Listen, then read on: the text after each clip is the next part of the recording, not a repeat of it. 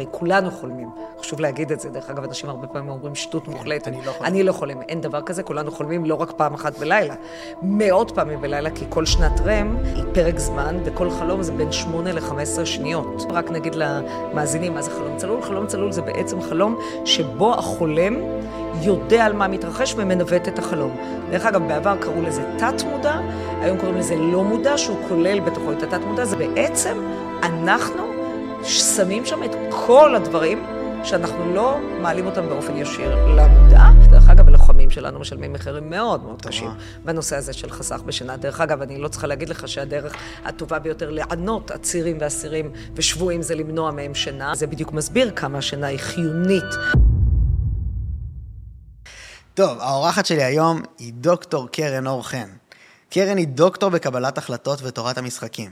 היא בעלת שלושה תארים בחוג לפסיכולוגיה, היא מרצה בכירה בבית הספר לעבודה סוציאלית באוניברסיטת חיפה, ומנהלת המרכז הקליני הבינתחומי באוניברסיטת חיפה גם כן. נכון. והיא אולי המומחית הגדולה ביותר בישראל בתחום השינה והשפעותיה. וואו, תודה רבה על המחווה. כבוד גדול לשוחח, קרן, מה שלומך? תודה. בסדר, דניאל, מה העניינים? בסדר גמור, כמה שאפשר. כמה שאפשר. כן. כמו כולם, כמו כולם. אני אה, ברשותך רוצה להתחיל בשאלה מאוד רחבה. אה, מהי שינה? אה, שינה זה תהליך שאמור לחדש את כל ה...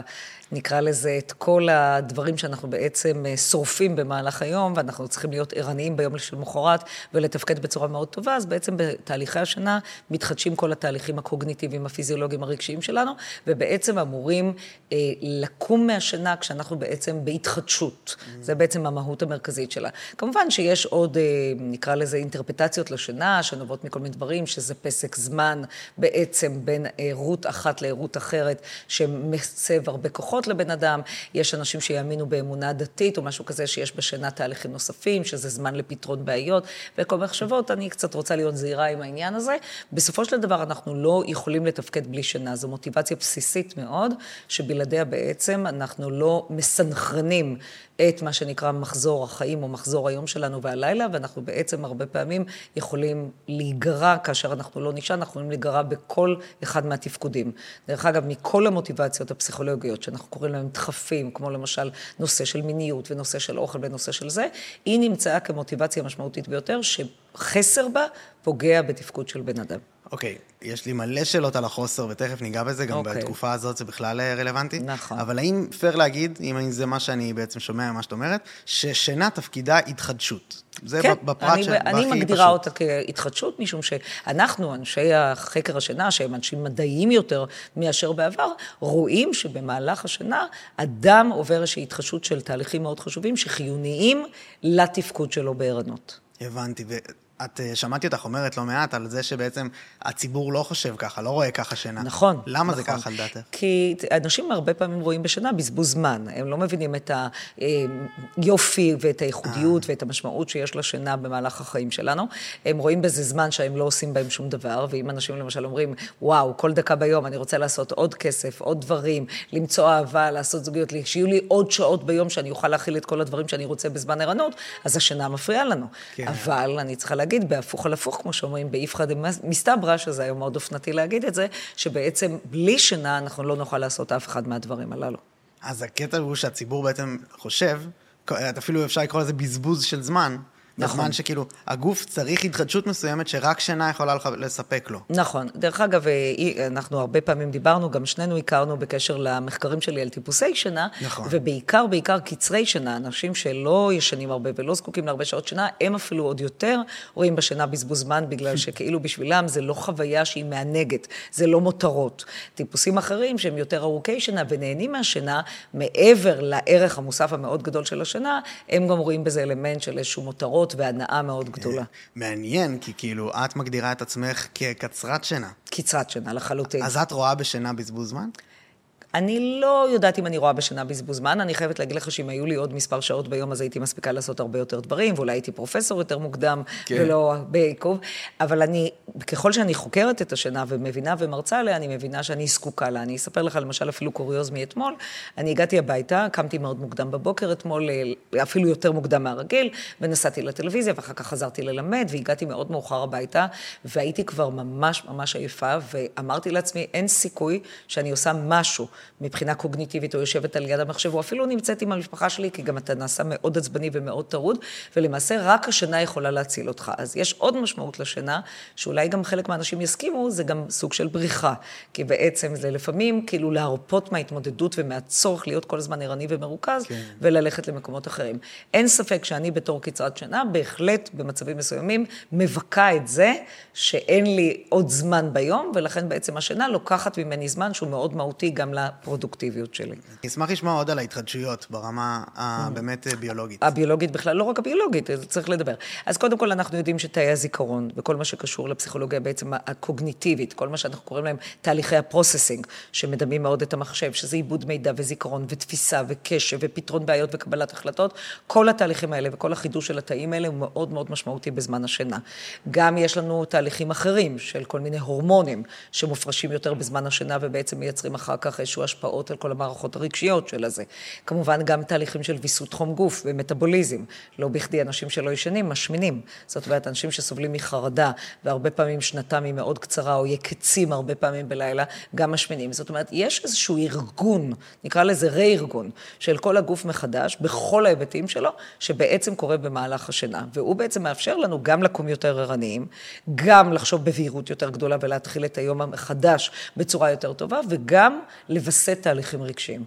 ואנשים, אני כאילו לא חושב שאנשים עכשיו יקשיבו לזה, אנשים שבאמת יש להם חוסר שינה, יבינו את המשמעות של השעות האלה שהם בעצם הגוף צריך ואתה תראה, לא נותן זה, לו. תראה, זו שאלה טובה. אה, אנשים שיש להם חוסר שינה, קודם כל חשוב להגיד את זה לאו דווקא רק בתקופה הזאת.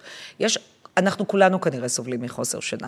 נכון שקצרי שינה יכולים יותר בקלות להשלים אותו, אבל כולנו סובלים יותר מחוסר שינה. והחברה המערבית, והחברה שהיא בעיקר חברה שלא מטפחת את השינה, ולא מאדירה, ובעיני השינה זה בזבוז זמן, ומשפטים כמו שאני גדלתי במגזר הפולני, שנשען בקבר כי חבל על הזמן של השינה, ואנחנו בהחלט, זה לא כל כך חשוב, ואיכות השינה היא לא כל כך חשובה. אנחנו מבינים היום שאנשים משלמים מחירים. הבעיה היא שרוב האנשים לא מודעים למחירים. הם חושבים שזה בא ממקורות אחרים.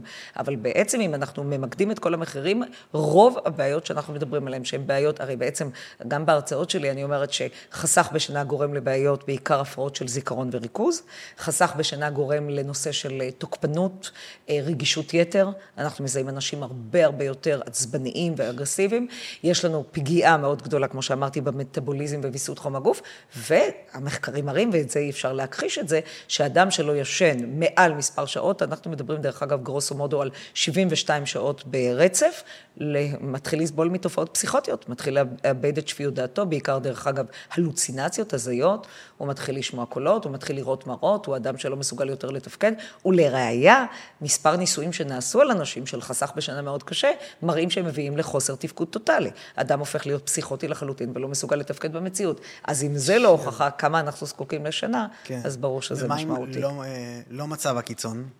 לא מצב הקיצון, זאת אומרת, אם, אה, נראה לי, את יודעת, סחיבת כזה חוסר שינה אז, זה אז רווח. אז תראה, אז הרבה אנשים עושים עוד טעות. יש הרבה מאוד מיתוסים שצריך לשבור היום, אולי בפודקאסט שלנו, שלמשל אנשים חושבים שאני אסחוב הרבה זמן חסך בשינה, ואז אני אעשה איזה שינה טובה ואני אשלים בדיוק. שעות שינה. אז אנחנו יודעים היום בספרות שאין דבר כזה השלמת שעות שינה.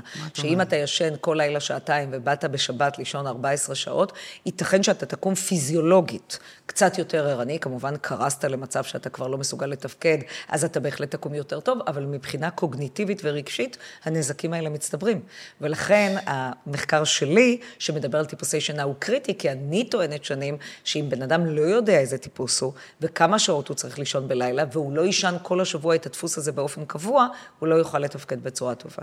וואו, אז אפשר בבקשה למנות עוד מהחסרונות, מה, מהדברים שבעצם מצטברים, הנזקים האלה? אני חושבת שמניתי את הכל, כי דיברנו גם על ההיבטים הקוגניטיביים, גם על ההיבטים הפיזיולוגיים וגם על ההיבטים הרגשיים. אוקיי, אז כאילו, ב, אני פשוט, בן אדם, אוקיי, יש מאז המלחמה, יש נתון במכבי שאומר ש-90 אחוז מהאנשים מגדירים את עצמם לפחות כסובלים כן, מבעיות שינה. כן, גם צריך להגדיר שזו הגדרה סובייקטיבית, אוקיי? כי יש המון סוגים של בעיות שינה, אולי עוד מעט נתייחס אליהם. זה לא שבן אדם, דרך אגב, יש אנשים שאומרים, לא ישנתי כל הלילה, זה ממש לא נכון.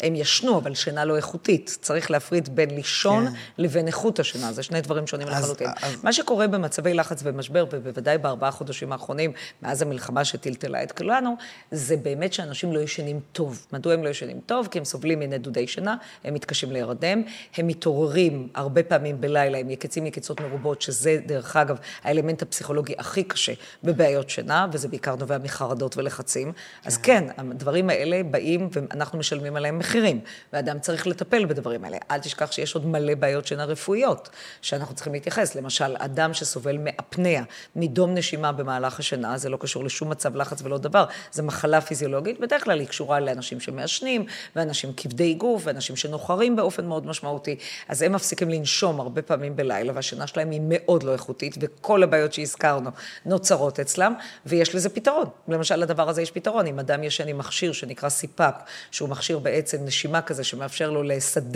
את הדברים, הוא קם בן אדם אחר לגמרי, ערני וכדומה. יש אנשים שלא אוהבים את המכשיר הזה, אז הם לא זה. אתה בעצם מדבר במצבי לחץ על עלייה. אני לא יודעת אם 90 אחוז, זה קצת חוויה סובייקטיבית, ככה כן. אומרים. אתם יודעים, קופות החולים יש להם אינטרס הרבה פעמים להגיד נכון. שיש הרבה בעיות, כי אז אנחנו יותר הולכים לקראת כדורי שינה, ועוד מעט נדבר על הדבר הזה. אבל צדק, בגדול, נכון. רוב הבעיות האלה שקופות החולים מדברות עליהן כרגע, זה בעיות של חרדות ולחצים, שהן בעיות פסיכולוגיות שמשפיעות על איכות השינה. לא על כמות השינה, צריך להפריד בין שני הדברים האלה, על איכות השינה. אבל בפועל יש אנשים מסתובבים במדינה, אני חושב שהמון, גם אם 90 זה מופרז, יש תחושה של סחיבת חוסר שינה. כן, אבל, כן אבל, אבל היא נובעת, התשישות הזאת, כל מה שהזכרנו נובעת בגלל כן. שבן אדם הוא נורא בלחץ ונורא בחרדה. הוא חרד שמחבלים ייכנסו אליו הביתה, הוא חרד שהוא הורה לילד שנלחם בח'אן יונס, שחס וחלילה ידפקו בדלת ויעשו את הדברים האלה. החרדות האלה הן חרדות טבעיות, שאפשר להבין למה הן פוגעות באיכות השינה. כן. תראה, ביום אנחנו עסוקים בדואינג מאוד גדול, והרבה פעמים הדואינג הזה הוא סוג של בריחה. אתה הולך לעבודה, אתה מתלבש, אתה קם, הנה נסעתי אליכם עכשיו מחיפה. אנחנו לא עסוקים כל הזמן בחרדות ובלחצים שלנו. בלילה יש היבט מאוד מפחיד. קודם כל, אתה מתעמת עם עצמך, אתה נמצא במיטה, אתה עלול לסבול מנדודי שינה, אז עולות מחשבות שליליות, זה פוגע מאוד באיכות השינה.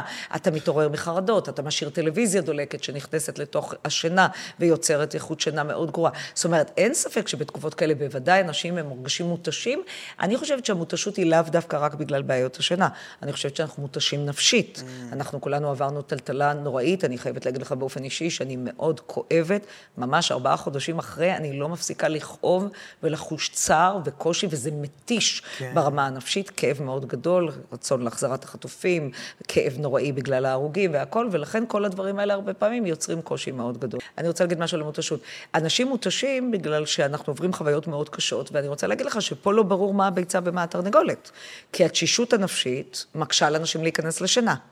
אנשים לא נכנסים טוב לשינה, ואז הם חשים יותר מותשים ביום. ולא ברור בדיוק מה קדם למה. ממש. ולכן הרבה פעמים, תדע לך שהמותשות הזאת, היית אומר שבן אדם מותש, למשל בדיכאון, יש תופעה של בריחה לשינה, כי בן אדם לא מסוגל להתמודד עם הכאב שהוא חש. זה טיפה מזכיר את זה. זאת אומרת שאנחנו נמצאים במצוקה כל כך גדולה, אז אולי אנחנו רוצים לברוח לשינה, אבל השינה שלנו לא איכותית, yeah. כי אנחנו מחכים, חס וחלילה, לבשורות רעות שלא נדע, כי אנחנו משאירים טלוויזיה, עוד מעט נדבר על זה, שזה אסון לאיכות השינה, וגורם לאיכות שינה מאוד רעה ומותשות בבוקר. יש פה המון המון השלכות, ונוסף עוד משהו מאוד משמעותי, שעליו אני מרצה הרבה, זה נושא החלומות והסיוטים, ששם אדם מתעורר הרבה יותר פעמים בלילה וחווה קושי מאוד גדול, ומתקשה לחזור לישון, ואז שוב זה גורם לתהליך ההתשה. אה, אני רוצה לקחת את זה למקום פרקטי קצת. שכאילו, איך אני בכל, בכל זאת, אם אני שומע, ואני חושב שהרבה הזדהו עם תחושת החוסר שינה, מה הכלים שאנחנו יכולים לתת בשביל... טוב, אז יש הרבה כלים. גם. להימנע, כן. וגם לפתור. טוב, אז אה, נגיד את זה בצורה כזאת. אה, רוב האנשים שסובלים מחרדות ולחצים ולא ישנים טוב פונים לרופאים, ורוב הרופאים ממליצים על כדורים. כאשר אנחנו מדברים בעצם על שני סוגי כדורים מרכזיים, אחד זה נקרא כל הכדורי שינה, נומבון, בונדורמין, או הבנזודיאזפנים, שזה בעצם האנטי-חרדתיים, שזה ואבן וקסנקס וקלונקס וליבריו, ויש לוריוואן, יש לובריאן, לורביאן. ויש הרבה מאוד סוגי כדורים. אז קודם כל אני רוצה להגיד משהו לגבי הכדורים. חלק מהאנשים שיקחו את הכדורים, הם זקוקים להם, הם נמצאים בחרדה מאוד גדולה, אבל אנחנו נזכיר שכדור אחד לא פותר הפרעות חרדה. אבל חלק מהאנשים אומרים, אני רוצה להיכנס כמה שיותר מהר לתוך שינה. צריך לזכור שכדורי שינה הרבה פעמים גורמים להירדמות מהירה. אבל השינה תחתם היא לא איכותית לחלוטין. ולכן יכול להיות שהם ירדמו מהר ויברחו מהמחשבות השליליות, אבל הם יקומו מאוד מותשים, בגלל שהשינה לא איכותית. זה גם אה, לא, זה גם לא רק כדורים. אני נכון. יודע גם על קנאביס ועל אלכוהול. עוד מעט נדבר על קנאביס, אלכוהול וקפאין, וכל הדברים האלה, נשאיר את זה בנפרד. זה כבר סאגה אחרת, בכלל מה בעצם אנחנו חושבים שהם עושים לנו ומה הם בעצם כן. גורמים. אוקיי? אז זה נשאיר בנפרד. הסוג השני של הכדורים, שנקרא להם, זה המלטונין, שהם דברים לכאורה עם פחות תופעות לוואי, משום שמלטונין הוא בעצם הורמון השינה הטבעי. נכון שלא נותנים הורמון טבעי לחלוטין, אלא משהו מסונטז, אבל הוא הרבה יותר אפקטיבי עם פחות תופעות לוואי והוא עוזר. הבעיה שבארץ לא רושמים אותו מתחת לגיל 55. וואו. יש בבתי טבע בארצות הברית אותו במה שנקרא קנייה חופשית, אבל בארץ מאוד מקפידים לרשום אותו רק בגילאים יותר מאוחרים. אבל אני לא רוצה לדבר על הכדורים, כי מה אנחנו משיגים בכדורים? הרדמות מהירה ולא שינה טובה. כדי להגיע לשינה טובה, אנחנו צריכים בתקופות כאלה לעשות מה שקרוי, היום כבר פחות קוראים לזה, היגנת שינה. זאת אומרת, צריך לחשוב, ועכשיו גם נדבר על כל הדברים שקשורים לאלכוהול וקופאין ותזונה והכול. אז קודם כל, הדבר הראשון, שאני מאוד מרצה עליו בכל הארץ, זה הנושא של טיפוסי השינה. כן. אנשים לא יודעים בדיוק מתי הם צריכים לישון, והם לא מתאימים את עצמם. יש לנו את הטיפוסים קצרי השינה, שהם הרבה פעמים אנשים שלא זקוקים להרבה שעות שינה, והם מרגישים אשמים לפעמים, אבל אם הם ישנו שבע שעות, הם יקומו יותר יפים ממה שהם הלכו לישון. ויש לנו טיפוסים ארוכי שינה, שאוהבים למתוח יותר את השינה, והם מרגישים כל הזמן אשמים שהם אוהבים לישון, ואולי גם זה הם צריכים לשחרר, ואז גם שנתם תהיה יותר טובה. זה קשור מאוד גם לטיפוסי יום ולילה. יש הרבה מאוד אנשים שעובדים הרבה יותר טוב בלילה, והם לא מבינים שהם הרבה פעמים מתוסכלים, כי פעם למדנו שמי שישן ביום הוא עצלן, וזה בכלל לא נכון. השינה ביום אומנם שינה פחות איכותית, בגלל שהורמון המלטונין מיוצר בתדירות ועוצמה יותר נמוכים, אבל דווקא באדם שיודע מי הוא ולתעל את החיים בהתאם, האיכות שינה שלו תהיה יותר טובה. נושא הטלוויזיה. אסון להירדמות עם טלוויזיה, לא הטלוויזיה עצמה בחדר שינה, הירדמות עם טלוויזיה הכי גרוע לאיכות השינה, משתי סיבות. קודם כל, אנחנו לא צריכים גירויים מסיחים בחדר השינה. אנחנו צריכים להיכנס לחדר שינה בשביל לישון. אפילו סקס, לא בטוח שכדאי לעשות שם. המיטה אמורה להיות פבלוב, גירוי מותנה לשינה. וברגע שאתה פותח טלוויזיה, קורים אחד משני דברים, שאני לא יודעת מה גרוע יותר. הדבר הראשון זה שאדם נרדם מול טלוויזיה דולקת. עכשיו, שאלת אותי על התקופה האחרונה, מי שמשאיר טלוויזיה דולקת במהלך הלילה, רוב, אני לא יודעת אם שמת לב, אבל רוב הדברים שבלילה זה כתבות חוזרות על כל הדברים הקשים שהיו בעוטף עזה ובכל המקומות. זה נכנס לתוך החלומות, הרי אין מוניטור בדרך כלל שמכבה את זה, ואז זה גורם לסיוטים, לביוטי לילה ולאיכות שינה גרועה. הדבר השני, גם אסון מבחינת היגן השינה. אתה היית עייף, במקום להיכנס למיטה ולישון שינה מצוינת, אתה פותח את הטלוויזיה באופן אוטומטי, מתחיל לצפות בסרט וסדרה, ואז אתה לא ישן עד הבוקר. מה שנקרא, עברת את משבר השינה. אז גם זה דבר שהוא מאוד שלילי אה. מבחינת הדבר הזה. כן. אז בעצם הרעיון הוא לא להוציא טלוויזיה מחדר שינה, אבל הדבר הכי קריטי בשביל איכות שינה טובה, זה ברגע שאתה עייף, לכבות את הטלוויזיה. זאת אומרת, לעולם לא לקשור בין ההירדמות לבין הטלוויזיה. יש עוד דבר דבר שאני רוצה ככה להלחיץ את המאזינים, וזה טוב שהם יקשיבו, ששינה, במיוחד אצל ילדים למשל, שמנגנוני ההדחקה שלהם הם מאוד נמוכים, שינה תחת טלוויזיה מגבירה, אנחנו מדברים על פי חמש דרך אגב, זה לא סתם, את הנושא של סיוטי לילה וביוטי לילה, וילדים מגיל שנתיים עד שבע שישנים עם טלוויזיה דולקת וההורים מתעצלים לקרוא להם סיפור ומשאירים אותם מול הסרטים המצוירים, ואני לא צריכה להגיד לך, אתה יודע את זה, שהסרטים המצוירים יש בהם הרבה תכנים של מין ושל אלימות וכל הדברים האלה, וזה נכנס לתוך ויוצר את איכות השינה הגרועה ביותר. אז זה רק דברים שקשורים לטלוויזיה. עכשיו בוא נוסיף עוד דבר מאוד חשוב, שגם ילחיץ את המאזינים. אנשים הרבה פעמים ישנים עם תאורות. יש לנו סכנה עם שני סוגי תאורות. התאורה הראשונה זה התאורה הלבנה, מה שאנחנו קוראים אסור לישון עם לדים, עם פלורוסנטים, עם הלוגנים, אסור לפתוח את התריס בקיץ, אתה פותח את זה כשייכנס אוויר טוב מבחוץ, כי אתה לא רוצה להדליק מזגן, ואז נכנסים הפנסים, כמו יש לנו פנס כזה עכשיו אחד לבן לתוך השינה שלנו. אה, גם התאורה השנייה, תאורה כחולה, זאת אומרת תאורת המסכים בעצם, גם הפלאפון, לעולם בחיים אסור שיהיה פלאפון לידך במיטה. אנשים, כולם יש להם פלאפון שהם שמים ליד המיטה, אני זה, אני רק אפחיד את הקהל המאזינים שלנו. אנחנו מדברים היום על פי חמש סרטן שד אצל נשים, פי שבע סרטן שד אצל גברים. למה זה קורה? זה גם כמובן פוגע באיכות השינה, כי התאורות האלה, גם התאורה הכחולה, הרי הטלפון כל פעם קופץ. עכשיו, במיוחד זה קופץ. דרך אגב, כל קפיצה כזאת של חמ"ל, או של אזעקה, או של כל מיני דברים כאלה, יוצרת מצב שזה משבש את המלטונין, שהוא הכי חשוב לאיכות השינה. המלטונין מאוד קשור למערכת החיסונית, ואז יש פגיעה במערכת החיסונית, וזה גם קשור להסתברות לסרטן. זה לא סיבתי, לא כל בן אדם שישן עם פלאפון יהיה לו סרטן, אבל זה מאוד מפחיד. אז הנה למשל דוגמה איך אפשר לשפר את איכות השינה. חושך מוחלט, לגמרי. דרך אגב, מה מומלץ בבוקר? כדי להתעורר יותר טוב, לפתוח ישר את התריס ולנשום את האוויר ואת התאורה מבחוץ. כי אז בעצם זה מאיר אותך ומכבה את המלטונין. אבל שינה וחושך היא השינה האידיאלית ביותר. לנו, לאף אחד בבית, אין טלפון ליד המיטה. הטלפונים הם בחוץ, מחוץ לזה, יש בזה גם משהו פסיכולוגי מאוד חשוב. כשאתה כל הזמן עם הטלפון, אתה נשאב לכל מיני דברים, אתה מושך את הזמן של השינה, במקום להיכנס בזמן הביולוגי הרצוי שלך, ואתה גם פוגע באיכות השינה. כן. אז כל הדברים ביחד הם מאוד מסוכנים, ותוסיף לזה גם הסתברות יותר גדולה לסרטן. סרטן, שזה מאוד מלחיץ. עוד דבר בהיגיינת שינה מאוד מאוד חשוב. אתה ישן במיטה שלך, יש לזה משמעות מאוד גדולה לאיכות השינה. אנשים, למשל, בתקופה האחרונה עברו לישון בסלון, עברו לישון בכל מיני מקומות, לא מוצאים לעצמם מקום והכול. המיטה היא הקרקע הבטוחה שלנו. זה הכרית שלך, אתה מכיר את האנשים שנוסעים לכרית בחו"ל? הם לוקחים את הכרית במטוס שלהם, כי הם אומרים, לא משנה באיזה בית מלון, מיטות king size, הכל וזה, הם ישנים בדברים האלה. כן. זה התנוחה שלך. זה ממש המקום הבטוח ששם אתה יכול להרגיש רגוע. עכשיו בואו נדבר על נושא עוד היגיינת שינה שהזכרת אותו קודם, שזה קנאביס ואלכוהול וקפאין ואוכל וכל הדברים האלה. אז אני אעשה את זה מהקל לכבד. קודם כל, קופאין. לא מתאים לכולם. מאז זה השטות הזאת, שכולם, אם הם ישתו קפה, הם לא ישנו טוב בלילה. יש רגישות לקופאין. אני רוצה להגיד לך משהו, הנה, אני שותה מולך קפה. אני לפעמים, היום למשל, שתיתי איזה עשר כוסות קפה בלי אוכל, כי אני, בימים כאלה שאני מאוד uh, בטמפרמנט, אני לא אוהבת לאכול, זה מכביד עליי, אז אני שותה קפה. מה לעשות, לא בריא, אבל אני שותה הרבה קפה. אני, יש לי הביטואציה כל כך גדולה לקופאין, שאני בשתיים בלילה, אשתה קפה שחור עם הל, אני נרדמת תוך שנייה. וואי. מי שיש לו התרגלות, הביטואציה לקופאין, זה לא משפיע עליו בכלל. זאת אומרת, יש לנו אפילו מספר. לא משפיע על איכות השינה? כלום, כלום. שני מצוין.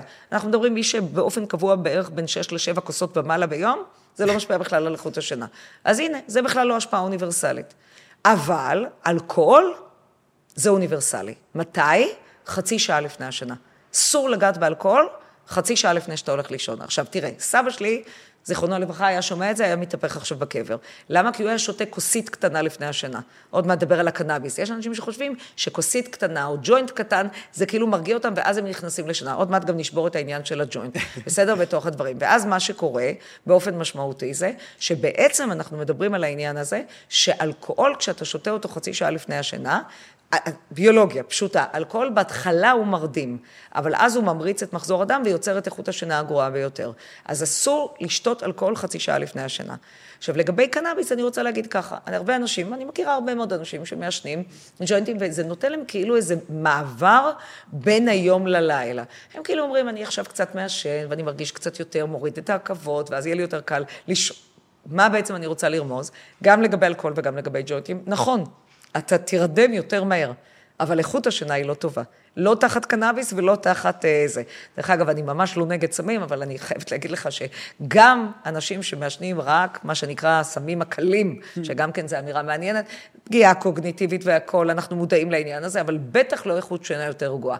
אבל אנשים משתמשים בזה כקביים. ממש. זה נותן להם איזו תחושה שהם בעצם יורדים לאיזו רמה של איזו נינוחות כזאת וירידת עכבות, ואז הם יוכלו להירדם יותר טוב. אז אני מזכירה, שינה מהירה יותר, איכות שינה לא טובה יותר.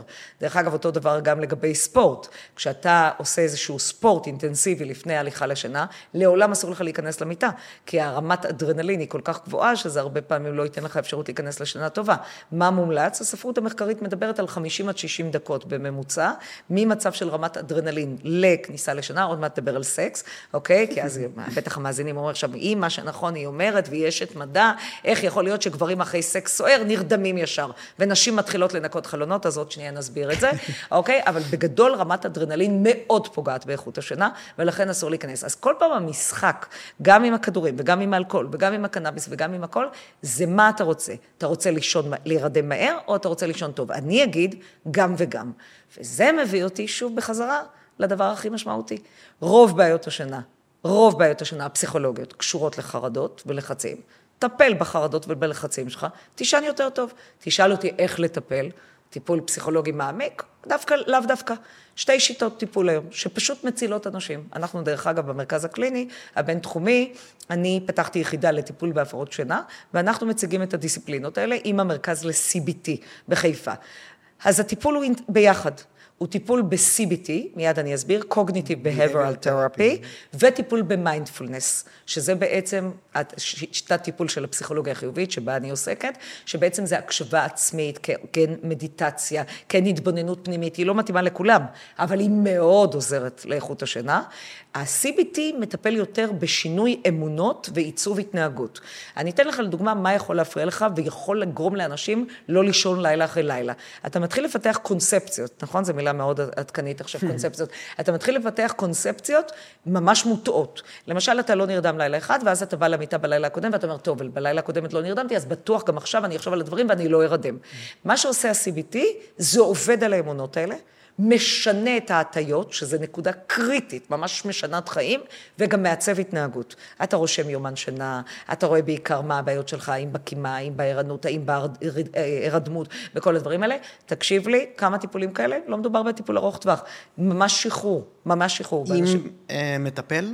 זה בדרך כלל חייב. חייב להיות עם מטפל. זה חייב להיות עם מטפל, אבל אתה יכול לימן אחר כך את הכלים האלה ולהשתמש בהם, באופן משמעותי לבד. כי בסוף, איך שאתה לא מסתכל על זה, אתה יודע, רוב, אתה בטח תפגוש הרבה, אני, תראה, אני לא מומחית שינה גדולה, אתה הצגת אותי, מאוד מחמיא לי, אני באמת מרצה על השינה, אבל אני לא חוקרת, אני הייתי סטטיסטיקאית בכמה מחקרים על השינה.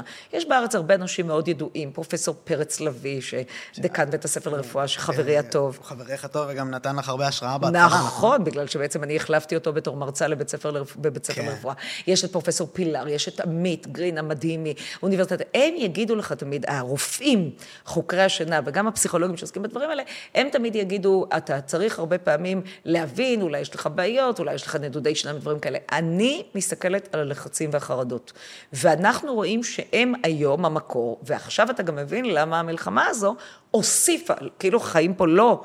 ממש נחמדים גם ככה, כאילו יש בכלל לחצים כלכליים, אתה יודע, רוב החרדות שאני מוצאת במחקרים, שמדירות שינה זה חרדות כלכליות, וחרדות כמובן על ילדים, וחרדות, עכשיו תוסיף לזה, חרדות קיומיות. אנחנו חיים בחרדות קיומיות, ואתה מבין למה אנשים לא ישנים.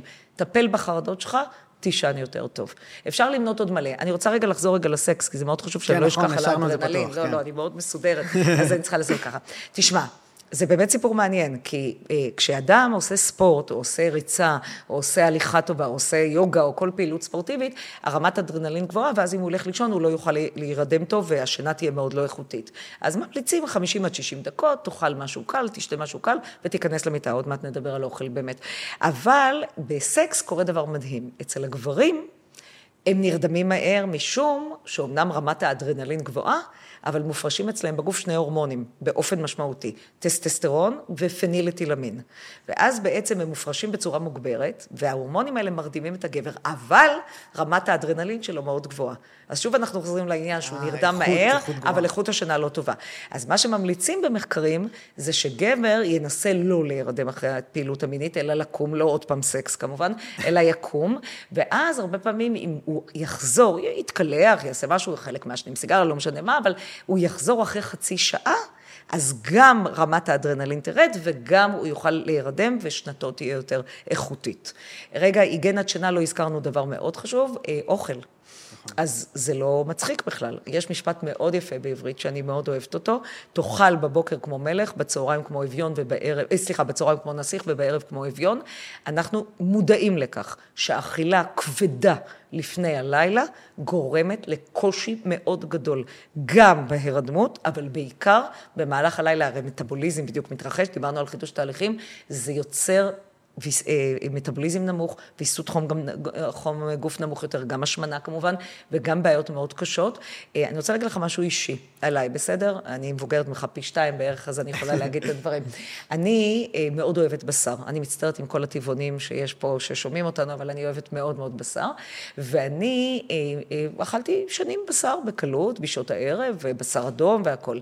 כשאתה מתבגר, זה מוסיף על זה. הכובד של העיכול של הבשר ודברים מאוד כבדים, יוצר בעיה מאוד קשה בלילה. ולכן אני ממש בניתי לי, כמו שהמאמנת כושר שלי תמיד אומרת, זה לאכול אה, דברים כבדים יותר דווקא בשעות יותר מוקדמות, בצהריים ובערב לאכול דברים מאוד קלים. אה, ממליצים בכלל, זה גם טוב לשמור על המשקל כך, להפסיק לאכול בערך שעתיים לפני השינה. אין ספק שזה משהו שנותן איכות שינה מאוד טובה. מטורף. אוקיי, את אמרת שאני כאילו החמאתי לך אה, יתר על המידה כשאמרתי שאת אה, המומחית הכי גדולה, אבל אני, אני באמת חושב שיש משהו במסר שלך שמנגיש, את מצליחה לה... אז זהו, מבינה? אז אני, אני ממש מוחמאת ממך, ואני ממש, אתה יודע, אני לא לוקחת כתרים שלא לי, אבל אני כן אגיד שאני יודעת להנגיש את בדיוק. הידע, ולכן אנשים מאוד מקשיבים לי, ולכן אני מוזמנת גם לפודקאסטים ולהרצאות ולהכול. תראה... זה שונה מהם. נכון. יש חוקרים ככה... שאני ניסיתי להקשיב, וכאילו... קשה להבין. כן. אתה יודע, יש לי אה, שיח מאוד מעניין עם פרופסור פילר. פרופסור גיורא פילר, שהוא מעבר להיותו מנהל מחלקת ילדים בבית חולים כרמל בחיפה, הוא גם באמת אחד המומחים הגדולים ביותר לשנה, הוא תלמידו של פרופסור פרץ לביא, החליף את פרופסור פרץ לביא במעבדה בטכניון, ברמב"ם. אז יש לנו שיח נורא מעניין, ואנחנו הרבה פעמים מרצים ביחד. אז אה, זה אומר שזה חיבור פנטסטי, משום שהיכולת שלו בתחום הרפואי להסביר את הפיזיולוגיה של השינה, והיכולת שלי לבוא עם הפסיכולוגיה של השינה. אני עושה את זה, דרך אגב, גם עם אדם מדהים שנקרא פרופסור יובל חלד, שהוא פיזיולוג, היה פיזיולוג של צה"ל, והוא גם עוסק בפיזיולוגיה של השינה ואני בפסיכולוגיה. אבל פרופסור פילר תמיד אומר לי להגיד משהו, ואני חייבת להגיד אותו. הוא אומר לי, תראי קרן, אני מת על הנגשת הידע ועל הטיפים שאת נותנת לקהל, והטיפוסי שינה, שזה בכלל דבר מדהים והכול. אני רק רוצה שתזכיר למאזינים, ואני אזכיר את זה גם היום, שאם אדם סובל מתחלואת שינה מאוד קשה, שעלולה גם לגרום עד מוות, פה חייבים לקחת כדורים, ואני מסכימה לגמרי. זאת אומרת שכשבן אדם מגיע למצב, צריך נורא להיות פה זהירים, כי יש אסקלציה. מאוד גדולה בנושא של בעיות שינה. זאת אומרת, עם הגיל, כשנוספות בעיות נוספות בריאותיות, זה יכול לגרום כבר לנזק מאוד גדול. הבעיה של הרפואה המערבית בכלל, היא שהיא פותרת בעיות באופן נקודתי. מה אתה מחיר אומר? של כן. הכדורים האלה, שהוא לא מדובר בתוך הדברים האלה. כן. נכון. אני משלם מחיר במשהו אחר. כן, דרך אגב, ברור שכדורים, תופעות הלוואי שלהם, אתה יודע מה הכי גרוע בכדורי שינה? זה הטולרנס, הסבילות כן. של הגוף אליהם, ואז אתה מתחיל להתרגל וזקוק למינון יותר גבוה, ואז זה כמובן פוגע כן. מאוד באיכות השינה. אבל אני חשבתי שאת באה להגיד משהו אחר, כשאמרת ש... ש... שמה שהם אומרים לך להגיד, כי זה מה שאני קיבלתי מרוב החוקרים ששמעתי עליהם, ואני... וזה ממש גם עזר לי להתמודד בעצמי עם החיים, זה שבאמת הם אומרים, הרבה נמצא בידע. נכון. תבין איך המוח שלך עובד. כאילו, גם בהקשר הפסיכולוגי, גם בהקשר הביולוגי, גם בכל ההקשרים, כן, זה פותר הרבה בעיות. כן, אבל אתה יודע, דניאל, אנחנו מספיק קרובים שאני אגיד לך, ידע זה כוח.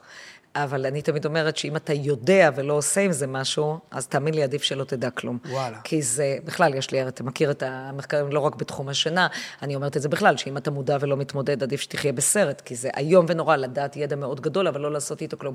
תראה, אני קצת מוטרדת מהעניין של הידע, כי אנשים לפעמים נמצאים בידע מאוד גבוה, הם מבינים את כל התהליכים הפיזיולוגיים של המוח, והם מבינים מה קורה בדיוק בכל שעה של השינה ובכל מחזור שינה בכל שלב, ואיזה גלים ואיפה ההשפעה, אבל בסופו של דבר, הם לא יודעים רוצים לבנות לעצמם אורח חיים שמאפשר להם לישון יותר טוב. אז ידע הוא כוח, אבל הוא, הוא, הוא לא תמיד טוב. מסכים. אני חושבת שהידע שאני מנגישה, אנשים אומרים לי, את משנה את החיים, אני אגיד לך במה, לא שאני איזה משהו גדול.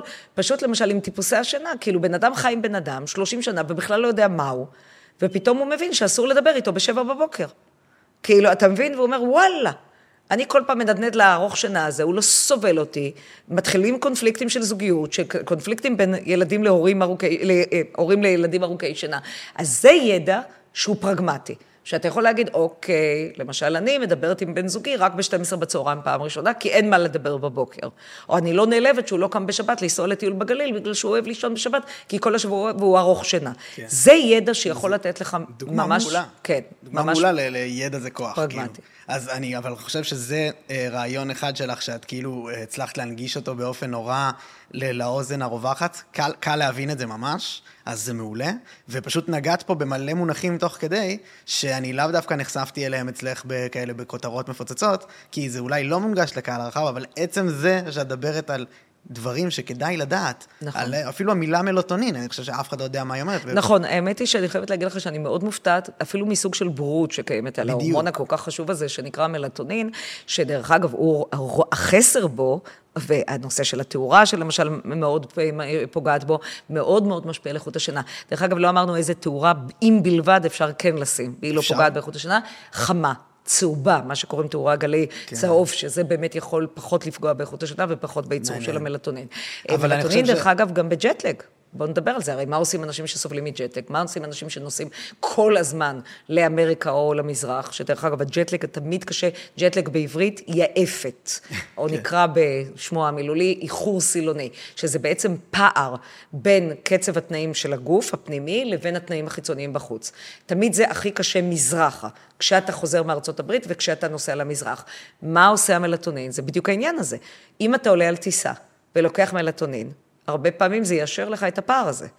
אז זה יכול... למה? כי, כי מהו? אני מנסה באמת ל- כי הוא להבין... גורם לך. להירדם, ואז הוא בעצם, הוא, הוא- הוא משפיע בצורה כזאת, שהוא מווסת את כל התהליכים של השעון הביולוגי. הבנתי. ונותן פחות השפעה לתנאים החיצוניים בעצם של המעבר בין המדינות וקווי ה- בעצם גובה שיוצרים, האורך, סליחה, שיוצרים קושי מאוד גדול, הרבה פעמים בפערים האלה. הוא ההורמון שמווסת לי את העניין ממש, של הזמן. ממש, הבנתי. ממש. זאת אומרת, זה שלקראת הערב אני נהיה עייף יותר, בדיוק. זה ההורמון בדיוק. שש- הבנתי. ולכן, דרך אגב, עוד הערה חשובה למי שמאזין לנו, זה קורה עם ילדים. למה ילדים הרבה פעמים היום...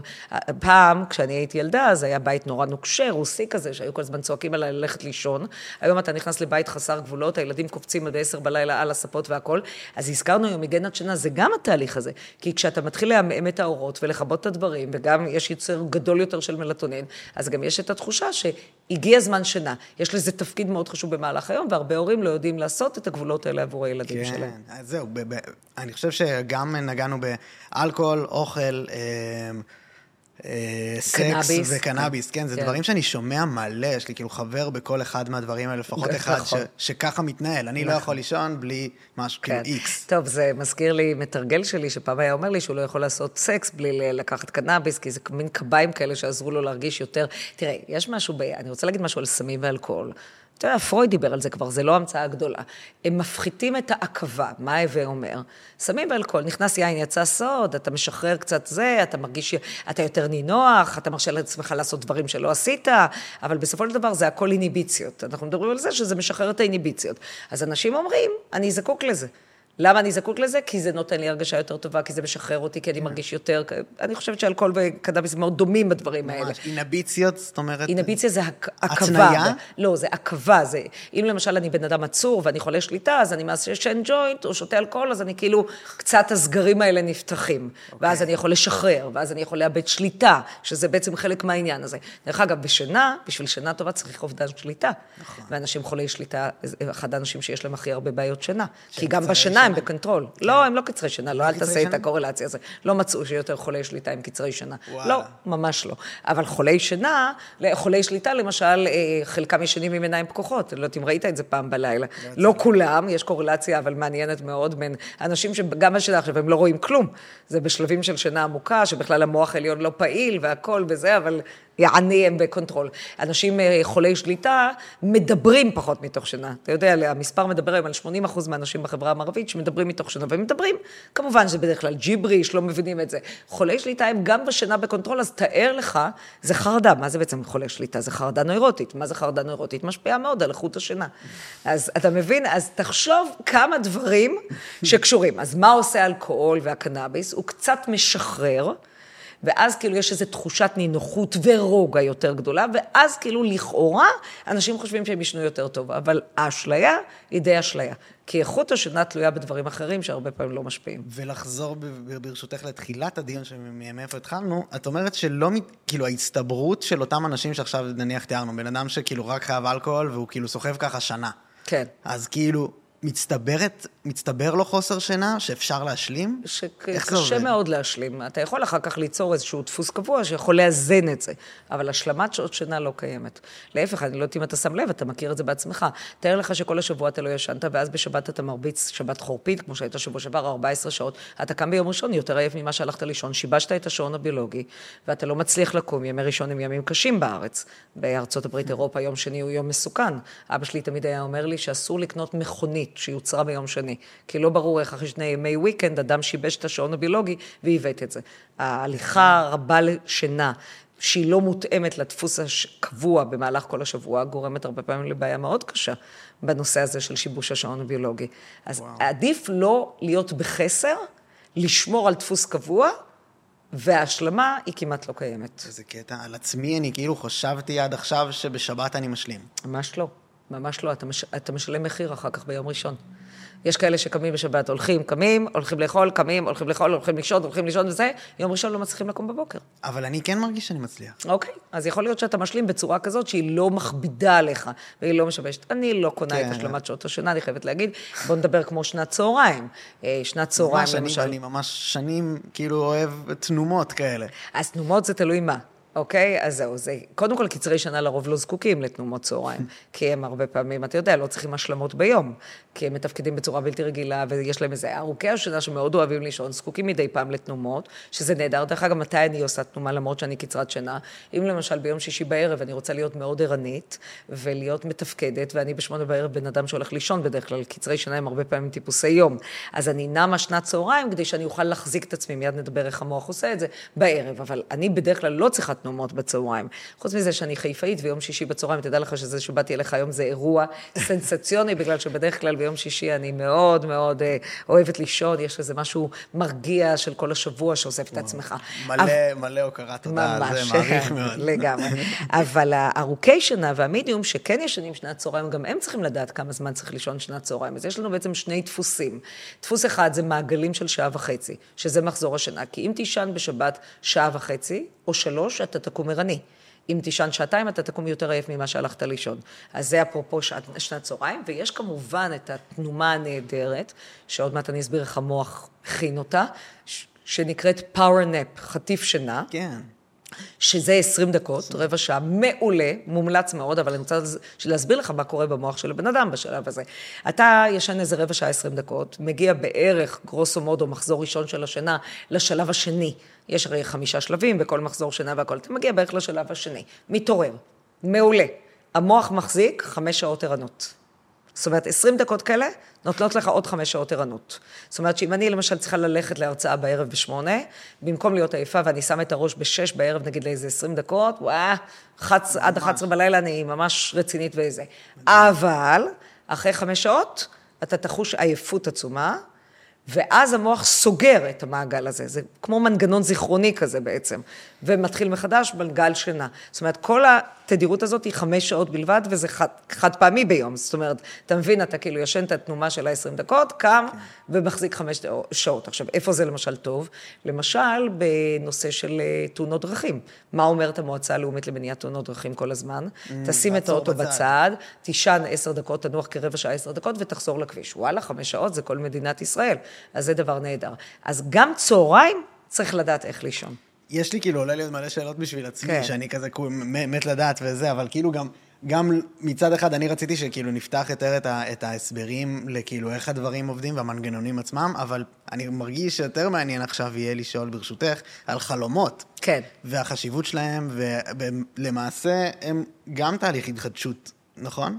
חלומות זה גם תהליך התחדשות, פה זה יותר פיצוי פסיכולוגי. אפשר להגדיר שהשלבים האחרים של השינה, בעצם החלומות מתרכזים בעיקר בשלב החמישי של מחזור השינה, שנקרא שנת ה-REM, R-E-M, Rapid Eye Movements, תנועות עיניים מהירות, שזה שלב שמגיע כל מעגל של שעה וחצי, זה השלב האחרון בו. ההתחדשות הפיזיולוגית והקוגניטיבית מתרחשת יותר בשלבים השלישי והרביעי, שנקראים שינה עמוקה, ששם אין חלומות, אבל המצב הוא שאתה כמעט קרוב למוות, אחד עד שניים גלי EEG בשנייה, ואתה מגיע למצב שאתה ממש הכי קרוב למוות בחיים. החלומות דווקא באים במקום שהמוח בשיא הפעילות שלו, בשיא הערנות שלו, ממש מטורף וכדומה. הגוף אמנם ישן, אבל המוח בשיא הפעילות. אז זה שלבים שונים מייצגים התחדשות שונה. החלומות יש להם גם אלמנט של התחדשות פסיכולוגית, הייתי קוראת לזה יותר פיצוי פסיכולוגי, בעיקר אצל אנשים שקשה להם לבטא רגשות, והרבה פעמים זה יוצא בזה, והחלומות מבחינה פיזיולוגית מגיעים, זה לא רק בשלב החמישי, כי לראיה אנחנו יודעים היום שכדי להגיע לשלב החמישי במחזור הראשון, אתה צריך לעבור בין 60 עד 90 דקות, ואנשים יגידו, אבל אני לפעמים שם את הראש לעשר דקות וחולם. אז יש לנו גם חלומות בשלבים אחרים, אבל השלבים, החלומות החיוניים ביותר, המשמעותיים ביותר, הם בשנת רם, שזה השלב החמישי, והוא חוזר כל מחזור שינה. דרך אגב, אם הזכרנו קודם, רוב בעיות השינה שהזכרנו קודם, של כל הנושא של קוגניציה בעייתית וזה, הם בגלל חסך בשלבים השלישי והרביעי של השינה העמוקה. כי בן אדם לא מרשה לעצמו, אפרופו חולי שליטה ואנשים חרדתיים והכול, לא מרשה לעצמו להיכנס לשלבים של השינה העמוקה, ובעצם לא ישן אותם, ולכן בעצם יש לו נזק מאוד גדול כן. בכל התהליכים האחרים. אני מנסה לחשוב על הבן אדם, על אה, לוחם. כן. בן, בן אדם שהיה יושב ליד המדורה בזמן שכולם אה, ישנים בהיסטוריה שלנו. נכון. הוא צריך קצת לא להיכנס למצב... נכון, רדום. אז יש תפקיד. כשאתה כן. לוחם, כשאתה ערני, אם תיכנס לשינה עמוקה זה דבר מאוד לא טוב, כי אתה לא כן. לא תשמע שום דבר, אתה צריך להיות אלרט. אבל כמה זמן אתה צריך להיות אלרט? דרך אגב, הלוחמים שלנו משלמים מחירים מאוד מאוד קשים בנושא הזה של חסך בשינה. דרך אגב, אני לא צריכה להגיד לך שהדרך הטובה ביותר לענות עצירים ואסירים ושבויים זה למנוע מהם שינה. דרך אגב, אפשר לתת להם מכות, אפשר לתת, לא לתת להם אוכל והכול. תדע לך שמה שגומר אותם, בסוף זה חסך בשינה. אנחנו רואים את זה בסדרות שבי, מקווה שלא עושים להם את זה, אני מאוד מקווה, לחטופים בעזה. אה, פוגעים מהם בשינה, וזה בדיוק מסביר כמה השינה היא חיונית בתוך הדברים האלה. אבל אני כן אגיד דבר כזה, שה... נקרא לזה כאילו, הנזקים הם נזקים שונים. זאת אומרת, לקחת ממך את השלבים של השינה העמוקה, זה נזק בכל החידוש תאים, ולקחת לך את השלב החמישי, להעיר אותך כל פעם, היו עושים את זה פעם במעבדות לחקר השינה, להעיר אותך כל פעם בשנת ראם, אתה גומר את העניין הפסיכולוגי. מה זה לח... גומר את העניין הפסיכולוגי? כי לחלומות יש תפקיד פסיכולוגי.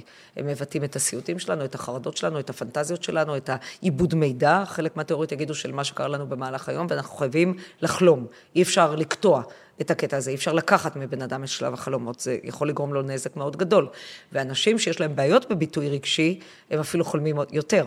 דרך אגב, במעבדה לחקר שינה הראו שאם מחלקים את האנשים ומסווגים אותם לאנשים רציונליים ולאנשים רגשיים, אז אנשים שכלתנים, רציונליים, שיש להם רגש, אבל הם לא מרשים לרגש להתערב בקבלת ההחלטות, הם חולמים עד פי עשרים. יש להם עד פי עשרים מוח, מוח. יותר. יותר. זאת אומרת, אי אפשר להתווכח עם מוח, אתה רואה לא, שהוא רגע, אני... נכנס הרבה יותר לרם. אלו שדווקא אה, יותר חסרי רגש לא. ביום-יום, יותר חולמים. ברור. אתה לא מבטא רגש ביום, אתה חייב לבט... להוציא אותו איפשהו בלילה, זה מנגנון פיצוי מאוד חזק. ואלה שכן הרבה פעמים רגשיים ומבטאים רגשות, אנחנו רואים פחות שנת רם. דרך אגב, בן אדם נכנס למעבדה ואתה רואה מוח, וזה מה שמדהים, אתה רואה הרבה יותר או הרבה פחות רם בתלות. ב... אני אקרא לזה אפילו סגנון קבלת ההחלטות, אני עוסקת בקבלת החלטות של האדם, כן. אמרת שכאילו מי שחוסכים ממנו את שלב הרם, הוא מפסיד המון. נכון. אבל מה גם מרוויח מי שחולם? כאילו, מה הערך שלו? אה, הבנתי.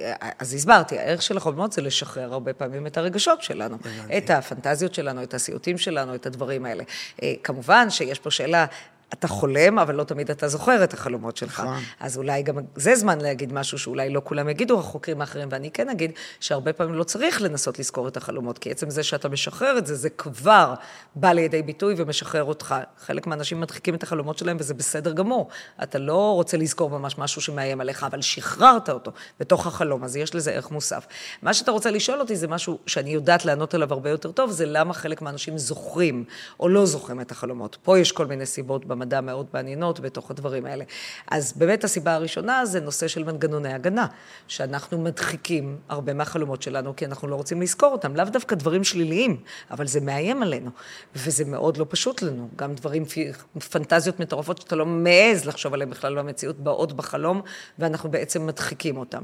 יש עוד מנגנון הגנה שנקרא הכחשה. למשל, אדם שאיבד אדם קרוב, עכשיו זה קורה הרבה, שלצערי אנשים נהרגים להם אנשים, ואתה רוצה, בעברית לא יפה אומרים את זה, להביא אותו בלילה בחלום, לגעת בו, לדבר איתו והכל, ואתה לא מצליח. וזה דבר נורא חשוב שאנשים צריכים להבין. זה כוח מאוד חזק שבעצם מגן עליך, שכל עוד אתה נמצא בשלב ההכחשה של עיבוד האבל, אתה יודע שכל בן אדם שמאבד מישהו קרוב עובר תהליכים של חמישה שלבים של עיבוד האבל, כל עוד אתה נמצא בשלב ההכחשה, אין סיכוי שתזכור חלומות על מי שמת לך. אז זאת אומרת שמי שזוכר חלומות, לא זה כבר סימן כבר יותר מתקדם, שהוא מתקדם בתהליך עיבוד האבל, אבל אסור גם להאיץ תהליכים. זאת אומרת, יש לי סטודנטית בת 82 שאחיה נהרג במבצע קדש ב-1956, ופעם ראשונה שהיא זכה חלום עליו זה היה ב-2004. צריך לתת לדברים, לא לפרק מנגנוני הגנה ולתת להם בקצב שלהם.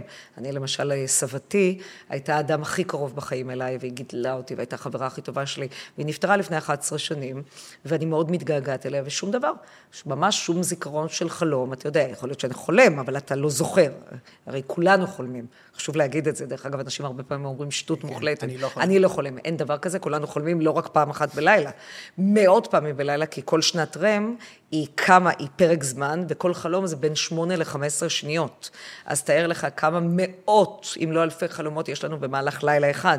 שכל פעם אנחנו נכנסים לשנת רם, ודרך אגב, אחרי שלושה מעגלים, מהמעגל הרביעי כבר של השעה וחצי, שנת הרם תופסת כמעט שעה מתוך השעה וחצי, אז זה מאות חלומות בלילה, אז אנחנו לא זוכרים, ואולי לא צריך לזכור. אז בקיצור, סבתי, מאוד התגעגעתי, אבל רק לפני ארבעה חודשים, ממש אחרי 11 שנים, פתאום היא הגיעה. ויש לזה משמעות. ולא מאיצים תהליכים קדם זמנם. זה אומר שאת בעצם באיזשהו מוכנה לזה, אפשר להגדיר את זה מוכנה. אז תפקידו, תפקידם של החלומות הם לשחרר רגשות עצורים. הרבה פעמים גם. אה, עוד סיבה שחלק מהאנשים זוכרים או לא זוכרים חלומות זה עניין תרבותי. יש מחקרים בארץ שמראים עדות ותרבויות שזוכרות יותר טוב חלומות, כי זה מאוד מעניין אותם, כי הן נותנות פירוש לחלומות, mm. שזה גם נקודה מעניינת, האם חלומות יכולים להתגשם, האם חלומות, זה או זה. אז... אה, מעניין ממש. קודם כל, אני אגיד מבחינה אנתרופולוגית שדרוזים אה, הם מקום ראשון בארץ, מבחינה סטטיסטית, כמובן לא אינדיבידואלית, סטטיסטית, כחברה, הם זוכרים הכי טוב את החלומות שלהם, כי הם מאמינים בגלגול נשמות, ויש לזה השלכה מאוד גדולה. פעם סטודנטית שלי עשתה מחקר על ההבדל בין אה, דרוזים ליהודים שאיבדו את הבן שלהם בצבא, ובדקו תהליכים של עיבוד אבל, יש מחקר מדהים שהיא פרסמה, פרסמנו ביחד, ומראים שם ששלב ההכחשה הוא מאוד שונה שם עם זיכרון חלומות, בגלל הסיפור הזה של אמונה בגלגול נשמות. המקום השני זה הערבים, אה, יותר המוסלמים מהנוצרים, ובעדות היהודיות, מרוקאים, טוניסאים ועיראקים זוכרים הרבה יותר טוב חלומות, כי זה פשוט מעניין אותם. כי הם באים לסבתא הגדולה, והיא מפרשת החלומות, ולכל דבר יש פרשנות. אז תמיד אני, אתה עכשיו תצחק, אבל זה בדיחה כמובן, אבל אני תמיד אומרת, זה לא בדיחה שתכני החלומות ופירוש החלומות הם תלויי תרבות וסביבה. למשל, אצל הספרדים בארץ זה ידוע שאם מת לך מישהו בחלום, זה דווקא סמל לאריכות ימים. ובתור אשכנזי, אני יכולה להגיד לך שאצלנו אשכנזים זה מת מת והלוואי שתמות, אבל כמובן שזה בדיחה, כן. אבל הרעיון הוא שיש לזה פרשנות אחרת. זה לא ויש... אבל אולי העניין שפשוט, סליחה שאני קוטע, הכל בסדר. עדות המזרח ועדות האשכנז, בוא כן. נגיד, אה, יש הבדל בכללי בהקשר הרגשי. כמה הם מחוברים להיות. לרגש של עצמם. אה, אני לא יודעת. זה ככה לעשות הכללה נוראית שהאשכנזים כן? לא מחוברים לרגש, כי אני יכולה להגיד בתור אשכנזיה שאני מחוברת מאוד לרגש. אתה מדבר יותר על תרבות שאולי מביעה רגש. כן, עדויות, גם, עדות חמות. אז זה בעיה, איזה עדות חמות יותר. חמות, אולי חום, חום מגע, קרבה. אז נכון, אז נכון שהם אולי יחלמו פחות, אבל יזכרו הרבה יותר טוב חלומות. אני חושבת שזה בגלל הפירושים. מעניין. שם מייחסים חשיבות מאוד גדולה לפרשנות. כל דבר אומר משהו. שיניים נופלות בחלום, זה מחר יהיה לך כסף או מוות, דרך אגב. 36 פירושים יש לשיניים נופלות בחלום. וואו. ואז כל בן אדם הרבה פעמים מאמץ את הפירוש שמתאים לו. אני דווקא לא חושבת שזה עניין הרגש, יכול להיות, אני צריכה לבדוק את זה, אבל אני חושבת שזה בעיקר עניין הפרשנות. מעניין. פשוט מייחסים לזה יותר חשיבות.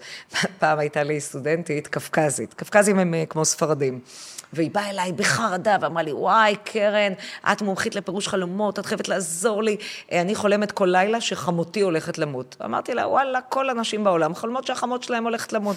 כאילו, לא נעים להגיד, לא תמיד יחסים טובים בין חמות לכלה. אה, ושבועיים אחרי זה, חמותה מתה. עכשיו אנחנו נכנסים לעוד סוגיה מאוד מעניינת. האם חלומות יכולים להתגשם? כי יש כאלה שיאמינו שכן. מה את מאמינה? דרך אגב, אני כאשת מדע, צירוף מקרים בלבד. וואלה. אנחנו ממש לא מצליחים, אנחנו לא מצליחים להראות את זה אמפירית. אני חולמת 35 שנה שאני זוכה בלוטו, אז מה, לא זכיתי עוד, אתה מבין? אבל, וואלה. וואי, לי, הייתה לי חוויה קשה לפני כמה שבועות, הייתי בהרצאה ומישהו ממש כעסה עליי. אמר לי, את לא תגידי לי שחלומות לא יכולים להתגשם. אני חולמת כל לילה שמישהו מת והוא מת למחרת. אמרתי, לא רוצה להיות חברה שלך. אתה יודע, זה, כן. אני לא יכולה להסביר, אבל אני אגיד לך כן דבר אחד, כפסיכולוגית, שצריך פעם אחת, לא צריך יותר, שחלום שלך מתגשם, אנשים מתחילים להאמין אמונה כל כך משמעותית בחלומות, שפה אנחנו נכנסים לנישה שבעצם אנחנו קוראים לה משאלה שמגשימה את עצמה, מחשבה מייצרת מציאות. זה כבר סיפור אחר לגמרי. שבזה את כן מאמינה. מאוד. אני חושבת שאנשים שקרה להם דבר כזה, זה מיסטי, אבל אני לא אשת מיסטיקה. אני אשת מדע, ואנשי המדע מתקשים להראות אמפירית, ומדברים בעיקר על צירוף מקרים. וואו. זהו. עוד סיבה שהזכרנו ללמה אנשים זוכרים חלומות, זה סיפור סגנון קבלת החלטות, האם אתה יותר רגשי או לא.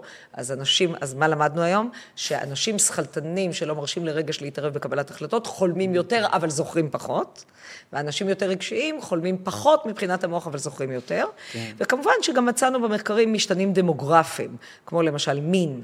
נשים זוכרות יותר טוב חלומות כי זה יותר מעניין אותם. אנשים מבוגרים זוכרים, כן? הן יותר מייחסות. אישה לא הרבה גברים יבואו בבוקר, יגידו לחבר שלהם בצבא, חלמתי חלום הלילה, מה אתה אומר? אבל נשים כן.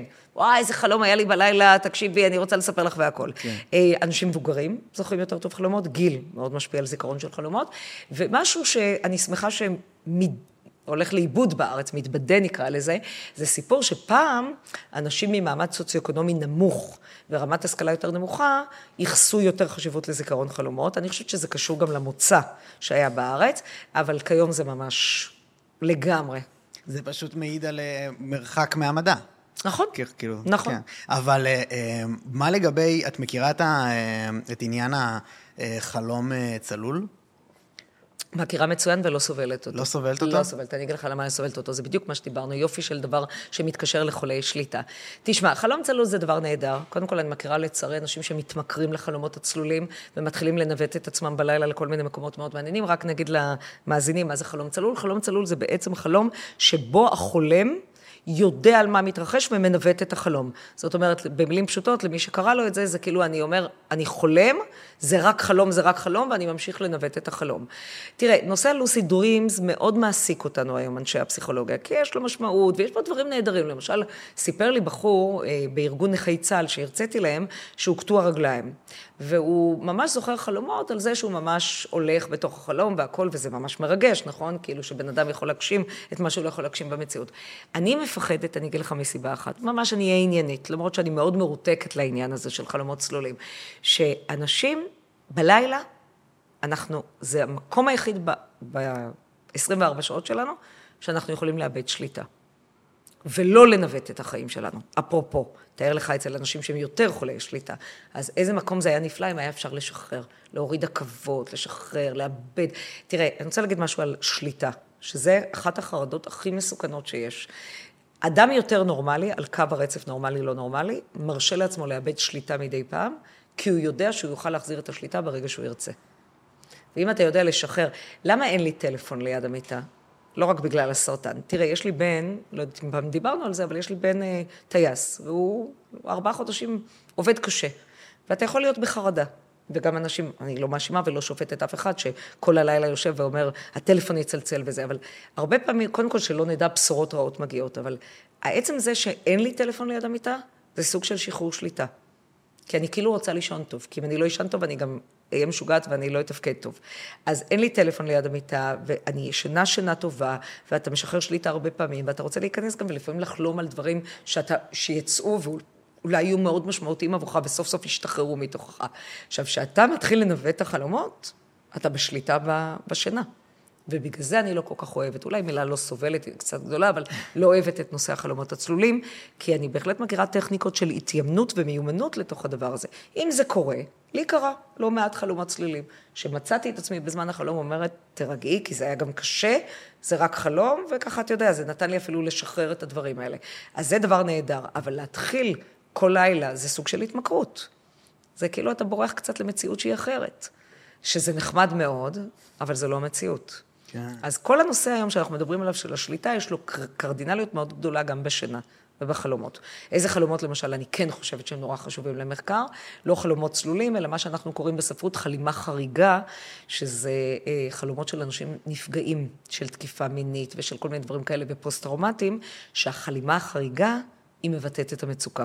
ושם אפשר לעזור. מה זה אומר? אה, למשל, לאנשים פוסט-טראומטיים, אנחנו מדברים עכשיו שכולנו פוסט-טראומטיים, אבל נגיד הלומי קרב, אה, יש להם חלימה חריגה, חודרנית מאוד, שנכנסת לכל מיני דברים, והם מתעוררים, מזיעים כולם, וכל הדברים האלה, הם משחררים שם הרבה מאוד אה, סיוטים מאוד משמעותיים, שהם כלי טיפולי. שאפשר לטפל בהם, זה כמו לחיות בקתרזיס של לחוות עוד פעם. אתה זוכר שפעם היו עושים להלומי קרב, כאילו איזשהו תהליך של הצפה, כאילו להיכנס למקומות האלה, אז לחלומות יש כוח. אה, נפגעי תקיפה מינית שהם יוצרים דיסוציאציה, הם מנותקים, זה כמו פיצול אישיות כזה, כן. אז זה מחזיר אותם. אז חלימה חריגה כזאת היא מאוד משמעותית. אני אספר לך את הסיפור הכי מרגש. אה, יש לי אה, חברה שבאה כל שנה להרצות אצלי בקורס, אני מעבירה קורס בתואר שני לעובדים סוציאליים, מטפלים על חלימה ושינה, כי זה כלי טיפולי. ויש לי סטוד... אה, חברה, אני כל פעם אומרת סטודנטית, אבל היא חברה, שהיא באה להרצות. עכשיו, הסיפור שלה הוא מאוד מעניין, היא בחורה, אני אספר את זה בקצרה, שלכאורה חייתה חיים נורמליים, רגילים והכול וזה, אישה, הייתה נשואה, שלושה ילדים והכול, התגרשה גירושים די רגילים, nothing to write home about. ואז, בגיל בערך 45, היא התגרשה ורצתה להכיר גברים. ואז היא הסתבכה עם איזה גבר ממש פסיכופת, עם איזו הפרעת אישיות מאוד קיצונית, וקנאי ורכושן, ופתאום מאותה תקופה שהיא עברה ממש שבר נוראית, או עד כדי הרחקה עם המשטרה והכול, היא פתאום התחילה אה, להרבות בחלומות, שהיא התחילה לזכור אותם, גם הזיות, אבל בעיקר תכנים בתוך החלומות, ואני אספר את זה בקצרה. כל התכנים האלה התחברו לכדי דבר שהיא הדחיקה במשך המון שנים, שהיא נאנסה באופן קיצוני בגיל 18 בצבא. אה, אפילו 19 הייתה קצינה בחוות אלון בסג'רה, והיא קבעה איזה דייט עם איזה בחור שהגיע לבסיס, היא עד היום לא יודעת איך הוא נראה, ואז הוא נעל אותה בחדר ואנס אותה בצורה קיצונית, והתכנים הראשונים שהתחילו לצאת בעקבות אותו טריגר של אותו גבר קנאי שהיא יצאה איתו, זה היה דרך החלומות. ובעצם כל ההגנות התפרקו, ובעצם לכאורה זה הציל את חייה, זה גרם לה לשבר נוראי והתקף חרדה, אבל היום, היא מטפלת היום, עוזרת לאנשים עם פגיעות מיניות, היא הצליחה לחבר, החלומות הצליחו לחבר נתק שלם שהיה פשוט מנותק ממנה שנים שלמות. מה הביא אותה? הדחקות טוטאליות. מה הביא לרגע הזה? ש... הטריגר של הגבר ההרסני הזה. הוא החזיר לה אה. איזשהו משהו מאוד עמוק של אלימות והשפלה מאוד קיצונית. שבעצם החלומות אפשרו להראות ניצנים של עלייה של התכנים האלה. חשבתי שאת אומרת הפוך, שהחלומות התחילו להגיע וזה עזר לה להתמודד עם לא, הטראומה, ואז הגיע הגבר. לא, הגבר היה קודם, והחלומות היו היציאה של הטראומה הנוראית האמיתית של החיים שלה, וזה גרם לשבר נוראי, אבל משם היא יכלה לצמוח. תראה, דיברנו היום על מודעות. במצבים כאלה, זה מקרה מאוד קיצוני. אבל אם אתה לא עושה איזשהו תהליך של להתחבר ולחבר את כל הניתוקים האלה, אין לך סיכוי לצמוח, אבל לפעמים אתה לא יודע מה לחבר, כי אתה הדחקת את זה בצורה מטורפת. דרך אגב, הסטודנטים בהלם כשהיא מדברת, הוא אומר, איך יכול להיות? איך יכול להיות שמגיל 18 עד 45 בן אדם לא יודע, כן. לא חושב, לא מודע, לא עושה כל הדבר הזה שהוא נאנס באופן כל כך קיצוני? אז התשובה היא, יכול להיות. אנשים שנים מדחיקים ובונים אישיות אחרת לגמרי. אתה לאישיות, בדיעבד, אתה מבין דברים מאוד מורכבים של התנהגות הרסנית, אבל היא לא הייתה מודעת אליה. התנהגות של הפרעות אכילה, בולימיה, אבל אתה יודע, הכל לא שוייך לאירוע טראומטי כל כך קיצוני כמו האונס כן. הזה. והחלומות הם בעצם, אני אקרא לזה מן הזיק הראשוני, שהצליח להעלות את התכנים למודע. וזה מביא אותנו לפרויד. הרי פרויד היה גאון. איך הוא קרא לחלומות? דרך המלך ללא מודע. וזהו. והוא צדק. כשאנחנו מוכנים, גם אני בטיפול שנים, כשאתה מוכן, כשאתה בשל, יש משמעות מאוד גדולה. ופסיכולוג או איש מקצוע טוב, כל איש טיפול טוב, שמכיר את מתווה קווי האישיות שלך, ויודע לצקת את התכנים של החלומות, אתה לא מבין מה שיכול לצאת שם, בלא מודע שלנו. דברים משמעותיים. לאו דווקא חייב להיות אירועים טראומטיים. אלא כל מיני קונפליקטים מורכבים שאתה לא רוצה להתעמד איתם ביומיום. ועצם זה שאתה מחבר את החלומות לדבר הזה, מאפשר להבין המון דברים. איזה מרתק. ממש. האם יש דרך אבל להגיע לזה? כאילו, זאת אומרת, מטפל? כן, יש היפנוזה. יש היפנוזה כן. שאפשר להשתמש בה. תראה, זה גם פרויד. פרויד אמר, איך הלא מודע יוצא? קודם כל, אני רוצה להגיד משהו למאזינים, שלא ילחצו עכשיו. אתה יודע, אני תמיד מפחדת אחרי שאת מדברת עכשיו, שמישהו אומר, יאללה, אולי אני לא יודע, אולי קרה לי איזה אירוע טראומטי, מכות רצח וזה, בגיל שש וזה. לא. אז קודם כל, אני רוצה להגיד משפט, בסדר? איפה שאין בעיות, אל תחפשו בעיות. אדם שמתנהג בצורה סבירה ומתפקד בצורה טובה, בסך הכל ב-well-being שלו, הוא סביר, לא צריך לחפש בעיות. פה היה מקרה קיצוני, היו שם הרבה בעיות אצל הבחורה הזו. אבל, אני כן אגיד שהרבה פעמים הדברים שנמצאים בחלומות מעלים כל מיני קונפליקטים. קונפליקטים מורכבים. אתה חולם למשל, אה, אני למשל, אה, החלום המאוד פופולרי, הפסיכולוגי שמתעסקים בו, זה חלום חוזר. זה, הפסיכולוגים אומרים שאם יש חלום שצריך לתת עליו את הדעת, שהוא מעיד על קונפליקט למשל, זה חלום שחוזר לך. חוזר בדיוק אותו דבר. אותו דבר, זה יכול להיות פעם ביומיים, פעם בחודשיים, פעם בשנתיים, לא משנה אותו דבר. לי למשל היה חלום כזה, בדרך כלל זה חלום לא טוב. אה, אז, ולי, ואני בחורה שאוהבת שליטה. ובחלום הזה אני מאבדת שליטה. והיה לי דבר כזה, אני אספר בגילוי לב, שאני לא מצליחה לחייג בטלפון. אני כאילו מנסה לחייג, פעולה מאוד פשוטה, נכון? ואני עושה אותה הרבה, לא מצליחה לחייג, ואני נכנסת ללחץ ומתעוררת בבעלה, והחלום הזה חזר כל לילה וכל לילה וזה. ואחר כך אצל הפסיכולוגית הבנתי מה, מה מקורו. וואו. מאיפה הוא בא, איזה מקור בעבר שלי, הוא יוצר את הקטע, ודרך אגב, מה מדהים? שאתה מלא את התכנים למודע, הם נעלמים. הם זהו, הוא ככה, כבר לא ככה חוזר. זה נפתר. ככה כאילו. זה נפתר. גם אני אשמח לשמוע אם בא לך לספר. מה, מה זה רע לך? זה היה משהו שקשור להורים שלי, זה היה משהו שמאוד קשור למשהו בילדות שלי, לחוויות כן, מאוד ואישי. מורכבות עם אימא שלי, שלא, אני לא, אף- אני בחורה מאוד פתוחה, אבל משהו עם יחסים מאוד מורכבים עם אימא שלי. אני מבין. שגרמה לי לאיזשהו אובדן שליטה, וזה, וזה ישב לי שם. אני חושב ש- משהו מועקה מאוד גדולה שיושבת כל החיים. מר- מרתק באופן אישי, גם עלייך ספציפית, כאילו. אבל אה, אני אחלוק שאני כאילו חוויתי דבר דומה, של אה, אני לא מצליח לרוץ, מנסה לרוץ ולא מצליח. אז תראה, בגלל שאני אני לא אהיה פארה-פסיכולוגית מצחיקה, אני לא מכירה אותך, דניאל, באופן אישי, ולא מכירה את קווי האישיות שלך, אבל יכול להיות שאתה בעצמך יכול להסביר לעצמך. מה זה על ערוץ הזה? למה, אולי משהו, סתם אני אגיד משהו, הכי היה מפתה להגיד, וואי, דניאל, בכיתה ה', היית צריך לרוץ 60 עם כל הכיתה, ופתאום קרה משהו, והמורה השפיל אותך, ואמר לך שאתה לא יודע לרוץ וזה, ויש לך, זה חוזר לך כל פעם כאיזושהי חוויה.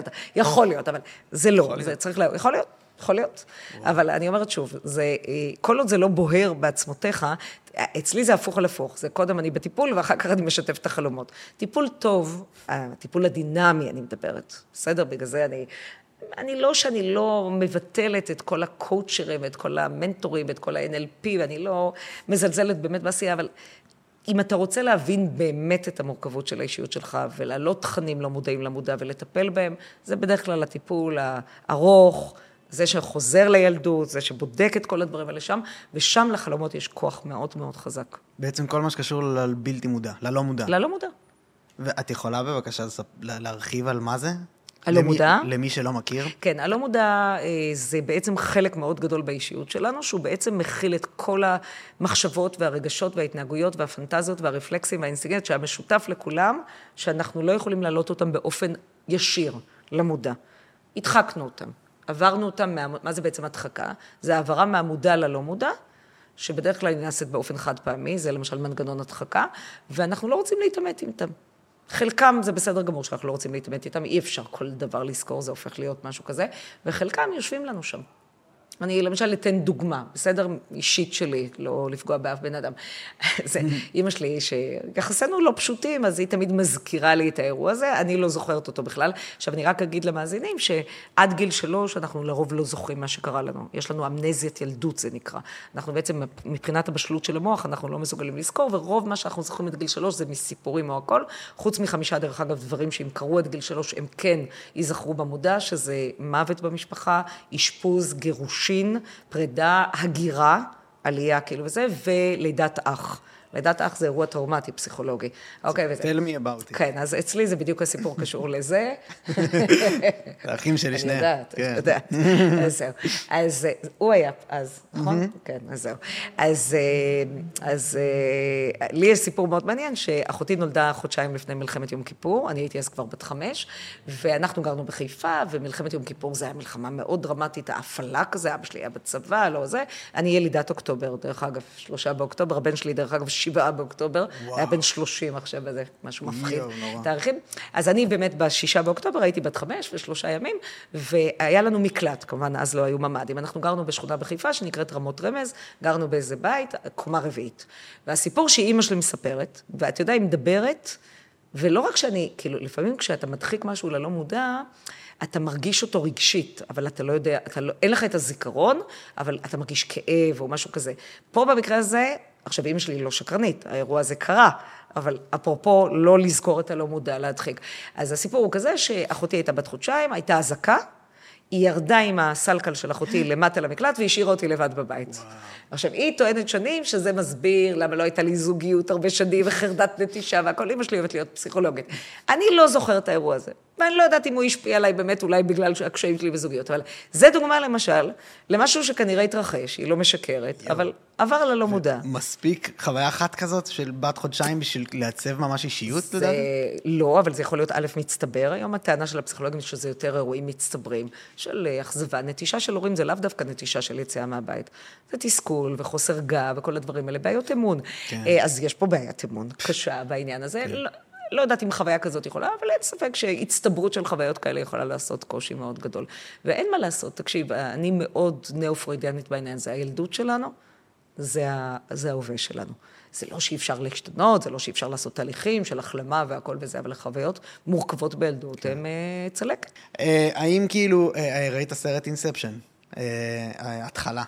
לא. סרט של כריסטופר נולן. כן, אני יודעת, אה, מישהו המליץ לי מאוד לראות אותו. מאוד כדאי, כי זה פשוט מתאר שם רבדים של שינה. הם בעצם נכנסים לחלום של מישהו ושותלים שם רעיון כדי שהוא יבצע את זה במציאות. אז הם נכנסים עמוק, עמוק, שזה עמוק. שזה גם שאלה מעניינת, האם באמת מצליחים להגיע למדע. אתה יודע, יש לי גם קושי עם זה, האם ומה שותלים. והוא עושה את זה אחר כך? זה מה שהסרט אומר. בדיוק, כן. אז אני חושב שיותר מעניין מהעיקרון, זה העיקרון הראשי של הסרט. כן. יותר מעניין מזה זה שהם נכנסים שם ברבדים, וככל שאתה נכנס יותר עמוק, כאילו, לתוך התת-מודע, כן. אז הזמן נהיה יותר אה, ארוך. זאת אומרת, כל דקה בה בחוץ, היא 50 אה, שנה בפנים, כאילו. אז בעצם יש לנו, אה, קודם כל הזכרנו את פרויד היום, אז פרויד, היו לו כל מיני מודלים. אנחנו הזכרנו היום את הנושא של, אה, באמת הזכרנו את החלומות, וצריך לקשור את זה למודל הבסיסי שלו.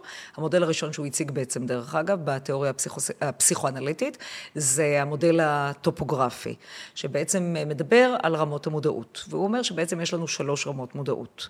הרמה אולי הכי פחות מעניינת, אבל מה לעשות שאנחנו חיים בתוכה, זה המודע. בעצם כל התכנים שאנחנו, מה זה בעצם מודע? זה שמים אליהם לב, מקשיבים להם, שמים להם קשב. אה, שהוא טען, דרך אגב, שזה בקושי עשרה אחוז מה... כל המבנה אישיות שלנו. אה, למה אנחנו מודעים? אה, הרמה השנייה היא מאוד מאוד מעניינת, היא נקראת קדם מודע, או סמוך למודע, או פרה מודע, Subconsciousness, מה שנקרא באנגלית, ושם בעצם הוא טען שקיימים שני דברים. קודם כל זיכרונות וכל מיני דברים שאנחנו לא חושבים עליהם במודע, אבל בקלות אפשר להעלות אותם למודע. זאת אומרת, אני אשאל אותך, דניאל, מה עשית בשבת בבוקר שעברה? אולי לא חשבת על זה עכשיו במודע, אבל קצת תגלגל בזיכרון, תזכור את זה. כן. זה יעלה למודע. והדבר השני שקיים בקדם מודע זה בעצם כל הפעולות שאנחנו במשך השנים מתיימנים לעשות אותן, הן הופכות להיות אוטומטיות, לא נדרש להן קשב, כמו נהיגה, כמו כתיבה, כמו קריאה, לכל אחד יש פעילויות יותר אוטומטיות וכדומה, למשל סתם בנהיגה, כשאתה לומד נהיגה בהתחלה, בעיקר על הילוכים, אז כל הזמן זה במודע. אתה אומר, יש פה זינוק בעלייה, יש פה זה, אני צריך לשים את הקלאץ', אני צריך לשים את הגז. אבל כשאתה מיימן את הפעילות הזאת ואתה נוהג כבר באופן חופשי, אתה יכול לעשות עשרות פעילויות נוספות במקביל לנהיגה, לשמוע זה, לדבר בטלפון והכל, ואתה נוהג באופן אוטומטי. אבל, בגלל זה זה בקדם מודע, ברגע שיקרה משהו, אתה תוכל להעלות את כל ולשחזר את כל הדברים במודע. אה, שחייה, אה, כל בעצם הפעילויות האלה שבעצם אנחנו מדברים עליהן, למשל, אני למשל לא טובה בזה, אבל למשל, יש כאלה שהם מקלידים עיוור על מחשב והכול, אז הם כבר עושים את זה, כן. הם אפילו מתקנים את עצמם באופן זיכרון אוטומטי. זיכרון שריר. זיכרון שריר, בדיוק, אבל, אבל זה לא קשור רק לשרירים המוטוריים, כן. אלא לכל מיני דברים אחרים. וזו רמה מאוד מעניינת, כי היא בעצם קרובה למודע, והיא יכולה לעלות למודע ברגע נתון. והרמה הכי מרתקת, הוא דיבר על 80 אחוז, זה לא בדיוק איך בדק אמפירית, זה מה שקראנו לו, דרך אגב, בעבר קראו לזה תת-מודע, היום קוראים לזה לא מודע, שהוא כולל בתוכו את התת-מודע, זה רמות אחרות. אחת יותר קרובה למודע, אחת יותר רחוקה במודע, אבל בגדול מה שהזכרנו קודם, שבעצם אנחנו שמים שם את כל הדברים שאנחנו לא מעלים אותם באופן ישיר למודע, ואנחנו יכולים להעלות אותם בשש דרכים עקיפות. כך אמר פרויד, ודרך אגב, די הפסיכולוגים מסכימים איתו גם היום. היפנוזה, חלומות, סמים ואלכוהול, שיש, ממש נכנס יין יצא סוד, ואנשים תחת השפעות סמים דברים, אני תמיד צוחקת על כל מיני חברים שלי שעומדים ונואמים נאומים פילוסופיים כאלה תחת השפעת אה, סמים, אה, כן. על הזרבובית של הקומקום והכל וזה, וזה, אנחנו רואים מה קורה שם, שיוצא מדברים שבטח ברמה מודעת לחלוטין הם לא היו עושים. ארבע זה פליטות פה. יש הרבה תכנים אה, פסיכולוגיים מאוד מעניינים. פליטה פרוידיאנית. פליטה פרוידיאנית, כן. זה מאוד מוכר. כן. אתה, זה, שבוע שאלה אותי סטודנטית, היא אמרה לי, תגידי, קרן, זה שסבתא שלי קוראת לחבר שלי החדש, בשם של החבר הישן זה כאילו פליטת פה, אז אמרתי לה, לא, זה במודע. כאילו בעניין הזה, מי שאתה לא אוהב, אתה הרבה פעמים זה, אבל כמובן שיש הרבה פליטות פה פרוידיאניות. כן. יש לנו אה, פליטות קולמוס, כך קרא לזה פרויד, זה אתה כותב בעט, אתה מצייר משהו, ופתאום יוצאים תכנים, אתה מאוד עייף, אז אתה מתחיל לכתוב משהו, פתאום אתה מסתכל ואתה אומר, מה יצא לי, מה כתבתי? והשיטה השישית שפרויד הגדיר, זה בעצם שיטת הטיפול שלו, אסוציאציות חופשיות. איך בעצם טיפלו בפסיכואנליזה? היו שוכבים על ספה, שוכבים, לא כמו היום בזה, והמטופל היה זורק כל מיני אסוציאציות, והמטפל היה צריך לקשור בין כל האסוציאציות ולקשור את הדברים. וכל התכנים האלה מוציאים את הלא מודע. עכשיו, אה, כמה שנים אחרי זה הוא הוציא מודל נוסף, שהוא מאוד רלוונטי, מיד נבין, אה, שבעצם על מבנה האישיות. הוא אמר שיש לנו שלושה מבנים באישיות, איד, אגו וסופר אגו. האיד, הוא טען, ועד היום אנחנו מאמינים, הוא לא מודע. מה זה בעצם האיד שלנו? זה המאגר של כל הדברים שבעצם המשותף לכולם, שאנחנו בעצם אה, רוצים למקסם את העונג שלנו, מינימ, מקסימום עונג ומינימום כאב. זאת אומרת, אנחנו אי דחייה של סיפוקים, כאן ועכשיו. האיד שלנו זה היצרים והדחפים והכל והאימפולסים והכל. יש שלוש אוכלוסיות שמתנהגות בעיקר לפי האיד, אפרופו לא מודעות, זה ילדים, זקנים, שבעצם חוזרים להיות ילדים, וחולי נפש. זה שלוש אוכלוסיות שהאיד מאוד חזק אצלם. הם כאן ועכשיו. אין דחיית סיפוקים. אין לעבוד לפי הדברים האלה. וזה תהליכים ראשונים שחלום הוא תהליך, למשל, אחד מהם. וואו. האגו זה הרמה קצת שעולה בגיל שנתיים, כשמתחילה להתפתח מודעות. האגו יש לו מודעות מאוד גדולה, הוא בעיקר מודע דרך אגב, בניגוד לאיד שלא מודע בכלל, ואני מחברת בין שני המודלים כמובן עכשיו, והאגו הוא מופעל על פי תהליכים קוגניטיביים של איך עשיתי דברים, ניסיון העבר, זיכרון, תפיסה, כל הדברים האלה וכדומה. התהליכים נקראים תהליכים משניים, שבדרך כלל מדברים על ניסיון, למשל עכשיו חם לי, והאיד שחרר זיעה, אוטומטית, רפלקסיבית, אבל זה לא מספיק לי, אז אני אקום לפתוח את המזגן. זה כבר פעולה שבעצם מתרחשת באגו.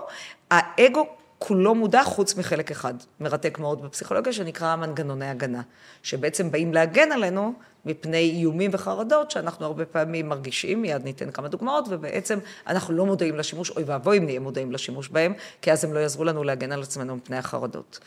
והחלק השלישי של האישיות, שמבחינה אבולוציונית ומבחינת ההתפתחות מתפתח בדרך כלל בגילאי 4 עד 6, יש אוכלוסייה אחת שזה לא מתפתח אצלה בכלל, שזה פסיכופטים, שאין להם בכלל, זה הסופר אגו, זה האני העליון, זה לא רק מה מצוי, שזה האגו, אלא מה רצוי. מה טוב ומה רע, מה מותר, מה אסור. הסוכנים הראשונים של הסופר-אגו זה כמובן ההורים שלנו, המשפחה שלנו. הם בעצם מחנכים אותנו לקודים המוסריים, אז כמובן שאיזה בית שגדלת מאוד משפיע. כמובן אחר כך בזוגיות, תחשוב על אנשים שמגיעים מפערים שונים, של קודים שונים מוסריים, ומה טוב ומה רע והכול. והסופר-אגו למעשה כבר לא נזקק להורים פיזית אחר כך, מתפתחים שני מנגנונים אצלו, שאחד זה האני האידיאלי. שבעצם כל דבר שאני עושה, שבעצם מתאים לקוד המוסרי שחונכתי לגביו, אני מרגיש גאווה וסיפוק. נגיד, עזרתי לזקנה לעבור עכשיו את הכביש, אז אני מרגיש גאווה בגלל שזה מתאים לקודים המוסריים. וכמובן, המכת אלוהים הקשה הפסיכולוגית זה המבנה השני שנקרא המצפון. שזה בעצם כל מה שאני עושה שנוגד את הקוד המוסרי שחונכתי לגביו, מלחית, גורם לי לרגשות אשם ול... בעיות קשות מאוד, רגשות אשם אולי רגשות הקשים ביותר פסיכולוגית, שמרגיש. ועכשיו תחשוב שכל אחד מאיתנו גדל בבתים שונים, עם התפתחות שונה של המנגנונים האלה. היא, למשל האגו זה כשההורים שלך אומרים לך, אתה קודם כל תאכל ואחרי זה תקבל גלידה. הם בונים לך גבולות. בעצם האגו זה התפתחות הגבולות שלנו. הסופר אגו זה כבר יותר מה רצוי. אם למשל אני פרפקציוניסט ואני תלוי בזה ואני מקבל 60 ואני מרגיש רק כי חונכתי כל הזמן לציונים גבוהים והכל, ויש לזה מחירים מאוד גדולים. דרך אגב, אני לא יודעת מה יותר חמור מבחינה נפשית. איד מפורק לגמרי, שזה חוסר גבולות טוטאלית עם אימפולסיביות מטורפת, ואני עושה כאן ועכשיו רק מה שמתאים לי והכול, בלי שום התחשבות בצרכים של הסביבה, או סופר אגו נוקשה מדי. של הנוקשות המטורפת הצדקנית הזאת, שאתה לא מצליח לשחרר שום דבר ולעשות. האיזון אה, הוא תמיד מאוד חשוב, ובעצם האגו של כל אחד מאיתנו זה המוציא לפועל של האישיות. הוא מאזן. עכשיו, למשל, נגיד, בא לי פתאום באמצע הרעיון לקום וללכת. זה האיד שלי, אומר, לא בא לי יותר. הסופר גומר, לא נעים, דניאל בא, הביא אותך לתל אביב, שילם לך על מונית, את צריכה להישאר פה, עד כל הדברים האלה. מה בסוף אני אעשה? אני אגיד לך, עוד עשר דקות מסיימים, זה כאילו האגו. אני רוצה עכשיו, בוא נדבר על דיאטה. אדם רוצה לאכול כאן ועכשיו. דרך אגב, לפי האיד זה דיאטה נהדרת, כי אתה יכול לדמיין סנדוויץ', ומבחינת האיד אין הבדל בין מציאות לדמיון. האיד אומר, כאן ועכשיו אני עכשיו רוצה לאכול. סנדוויץ', נגיד, נורא גדול, עם מלא מלא דברים נורא טעימים וזה. ואז הסופר אגו יגיד, רגע, עכשיו זה לא, ו... רגע, אבל יש עוד בעיה. שסנדוויץ' כזה זה 768 קלוריות, ואז אני מרגיש אשם, שאם אני אוכל, אני ארגיש שאני משמין והכל. וכל בן אדם, בסוף יעשה, יש כאלה שיחכו, וילכלו מלפפון אחרי זה. ויש כאלה שילכו כאן ועכשיו לא יכולים יותר לשלוט ברב שלהם ויעשו את זה. זה התנהגות שאתה מבין, וכל אחד מאיתנו יש לו איזון אחר של כל המנגנונים האלה. והסופר אגו, דרך אגב, הוא חלקו מודע וחלקו לא מודע, כי אנחנו אפילו לא מודעים כמה ההורים שלנו יושבים לנו ככה. בתכנים האלה. אני אתן לכם דוגמה מאוד מעניינת, למשל, אה, שמאוד השתנתה בשנים האחרונות. אני חונכתי למשל שכשבן אדם מבוגר עולה לאוטובוס, או לאיזה רכב ציבורי, אני חייבת לקום. אתה אומר ככה, דניאל, אבל זה לא... זה... כן. לא. אז הסופר אגו שלי, פעם היה לי, אה, הייתי בצבא, ונסעתי לאילת, והייתי גמורה מעייפות, ושמתי את הראש על מישהו, אתה מכיר את זה ואתה ישן, ואז נכנס איזה אדם מבוגר, ואז אני נקרעת בין האיד שלי שאומר לישון, לישון, לישון, לישון, לבין הסופר אגו שלי שאומר, קרן, אין דבר כזה שבן אדם מבוגר ייכנס עכשיו ואת לא תקומי. אתה מבין? עכשיו, לפעמים אני נוסעת באוטובוסים בחיפה, ואני רואה צעירים, זה לא עניין של חינוך רע, אין להם את זה פשוט. הם, הם לא חונכו שבן אדם מבוגר הם צריכים לקום. אז הם יושבים. כן. אז זה לא, תמיד אומרים הדור הולך ופוחת, זה לא נכון. זה פשוט קודים מוסריים אחרים. עכשיו, גם ההורים היום נורא מבלבלים את הילדים. הם אומרים להם, אל תשקר. ואז הם שנייה אומרים, תגיד שאימא לא בבית. אז איזה סופר אגו צומח לך. או אל תגנוב, והם גונבים את מס הכנסה, והילד רואה את הכל בבית. הכי מצחיק אותי זה בהרצאות שלי בגנים. אני תמיד באה, אז תמיד יש איזה אימא, תמיד זה אימא. אומרת, אני לא יודעת מאיפה הילד שלי מקלל. בחיים הוא לא שמע קללות בבית, אתה מכיר את זה וזה. עכשיו, אתה אומר לעצמך, אלוהים, אתה נוסע ברכב ואתה חותך אותך מישהו, אתה יוצא לך זה, אבל אנחנו כאילו רק בגן מקללים. אז הסופר אגו מאוד מבולבל היום לילדים, זה כן. אבל אלה שלושת המנגנונים שלוקחים אותנו. ויש מחירים נפשיים מאוד כבדים. אני יכולה להגיד לך בתור אחת שחונכה בסופר אגו מאוד נוקשה, שיש מחירים קשים. זה כמו הפרפקציוניסטים, אובססיביים, אובססיביים, אובססיביים, הכל מאה, ויום אחד לא קמים לבית ספר. כאילו זה מקצה לקצה. אני רק רוצה רגע להגיד, אני אמשיך בעניין הזה, שהחיים שלנו אה, מאוד מקשים עלינו כשהסופר אגו נוקשה מדי, ואנחנו הרבה פעמים לא מודעים. שאנחנו נכנסים לכל מיני קודים מוסריים, וגם, תחשבו על זה כמה זה משליך על החיים שלנו עם בני אדם אחרים. למשל, בנושא זוגיות. אם אתה חי עם מישהו, שאתם שמיים וארץ, אתה אדם מאוד מוסרי, עם יושרה מאוד גדולה, ואתה חי עם מישהו שמעגל פינות. בעיה. כן. אני מנסה להבין איך אני חושב בכלל ככה על עצמי, איך אני מנסה להבין, את אמרת סופר אגו מאוד נוקשה, כן. גם אמרת בהתחלה של ההסבר, אמרת ש-80 אחוז מההתנהגות שלנו על פי פרויד. לא, זה הלא מודע, זה משהו אחר. זה כל הלא מודע מכליל בתוכו את עצמו את האגו. לא, לא מודע זה איד וסופר אגו חלקית, זה, זה הרבה מעבר לזה. הבנתי. לא, הלא מודע דווקא, הלא מודע הולך יותר לכיוון של לגמרי חסר גבולות, לגמרי כן. לא סופר אגו נוקשה. הבנתי. היצרים, החולי נפש שהולכים ערומים ברחובות וצועקים, זה, אה. שם יושב, האיד הוא המסוכן ביותר במחאות ללא מודע. הבנתי. ילדים של כאן ועכשיו. כן, נרקסיזם. אה, נרקסי, הפרעות אישיות. הן בהחלט נכנסות לדברים כן, האלה. כן, אפילו אנשים רוצחים וכאלה, בטח זה... אז רוצחים, אז פסיכופטים אין להם סופר אגו. פסיכופט, אין להם סופר אגו. אין להם סופר אגו, כי, סופר, כי אדם, אם אתה תעשה דבר נורא, תרצח מישהו, אתה כנראה תרגיש אשם. תתמכר לסמים, כנראה תרגיש אשם. אין להם רגשות אשם. הם מאוד מבלבלים, הפסיכופטים. כן. אם ראית את הסרט אה, שתיקת הכבשים, כן. חניבאל לקטר, זו דוגמה מצוינת לדבר הזה, כי הם מאוד מבלבלים, הם כאילו אנשים לכאורה נחמדים. נכון? תמיד אומרים על פסיכופט, מה? הוא רצח ואת כל הגופות ביטר, מה, הוא כזה שכן נחמד, מעביר אנשים ברחוב וזה. כן, הוא למד איך בני אדם מתנהגים, הוא לא ממש, לא בהכרח כזה. ממש, הם מניפולטורים, יש להם אה, מניפול... סוג של אנשים מניפולטיביים מפחידים. אבל בואו נדבר על הנורמלים, ולא על ההפרעות כן. הקיצוניות האלה. אז אה, הזכרנו מנגנוני הגנה, זה דבר שכן חשוב להגיד, שמנגנוני הגנה חייבים להיות לא מודעים. כי, כי אם אתה בחרדה, ואתה משתמש במנגנון הגנה, אני אתן לך למשל דוגמה מאוד פשוטה, יש מנגנון הגנה שנקרא השלכה. שהמילה שלו זה הפוסל במומו פוסל. אנשים כל פעם אוהבים להגיד שאנשים אחרים דפוקים ולא הם. הרבה יותר נוח להסתכל על הדפיקויות של בן אדם אחר מאשר עליך. אוקיי, למשל, לי יש חברה מאוד מאוד שמנה, אנחנו הולכות ברחוב, היא אומרת על אנשים, תסתכלי איזה שמנה. זה נקרא השלכה. עכשיו, מה אומרת הפסיכולוגיה? יש, יש לה חרדה, לא טוב לה עם עצמה. אבל היא לא יכולה, היא לא, אתה יודע, היא כאילו, במרכאות, אם היא תדע שהיא משתמשת בהגנה, עכשיו עשיתי השלכה, אז זה כבר לא יעזור לה להפחית את החרדה. אז מנגנוני הגנה הם החלק הלא מודע של האגו. הם כאילו מצד אחד אנחנו משתמשים בהם, הם מקלים עלינו, אבל אסור לנו להיות מודעים אליהם, כי אז הם לא יעזרו לעזור עם החרדה. יש לי ידיד כזה, למשל, גם דוגמה להשלכה טובה. יש לי ידיד, אני באמת אוהבת אותו, אבל קמצן, חולני. התכונה הכי גרועה שיכולה להיות אצל בן אדם בעיניי. ממש קשה, ויש לזה הסבר, פעם נדבר על זה אולי בילדות, קמצנות לא באה סתם. זה הרי לא רק בכסף, זה במחמאות וזה וזה. עכשיו, הוא יושב מולי, שנים, אנחנו חברים מאוד טובים, בלי שום קשר לקמצנות, הוא אדם נורא חכם, אני אוהבת לדבר איתו. כל פעם אותו דבר מתרחש, אנחנו יושבים במסעדה, בית קפה, אף פעם הוא לא מזמין שום דבר.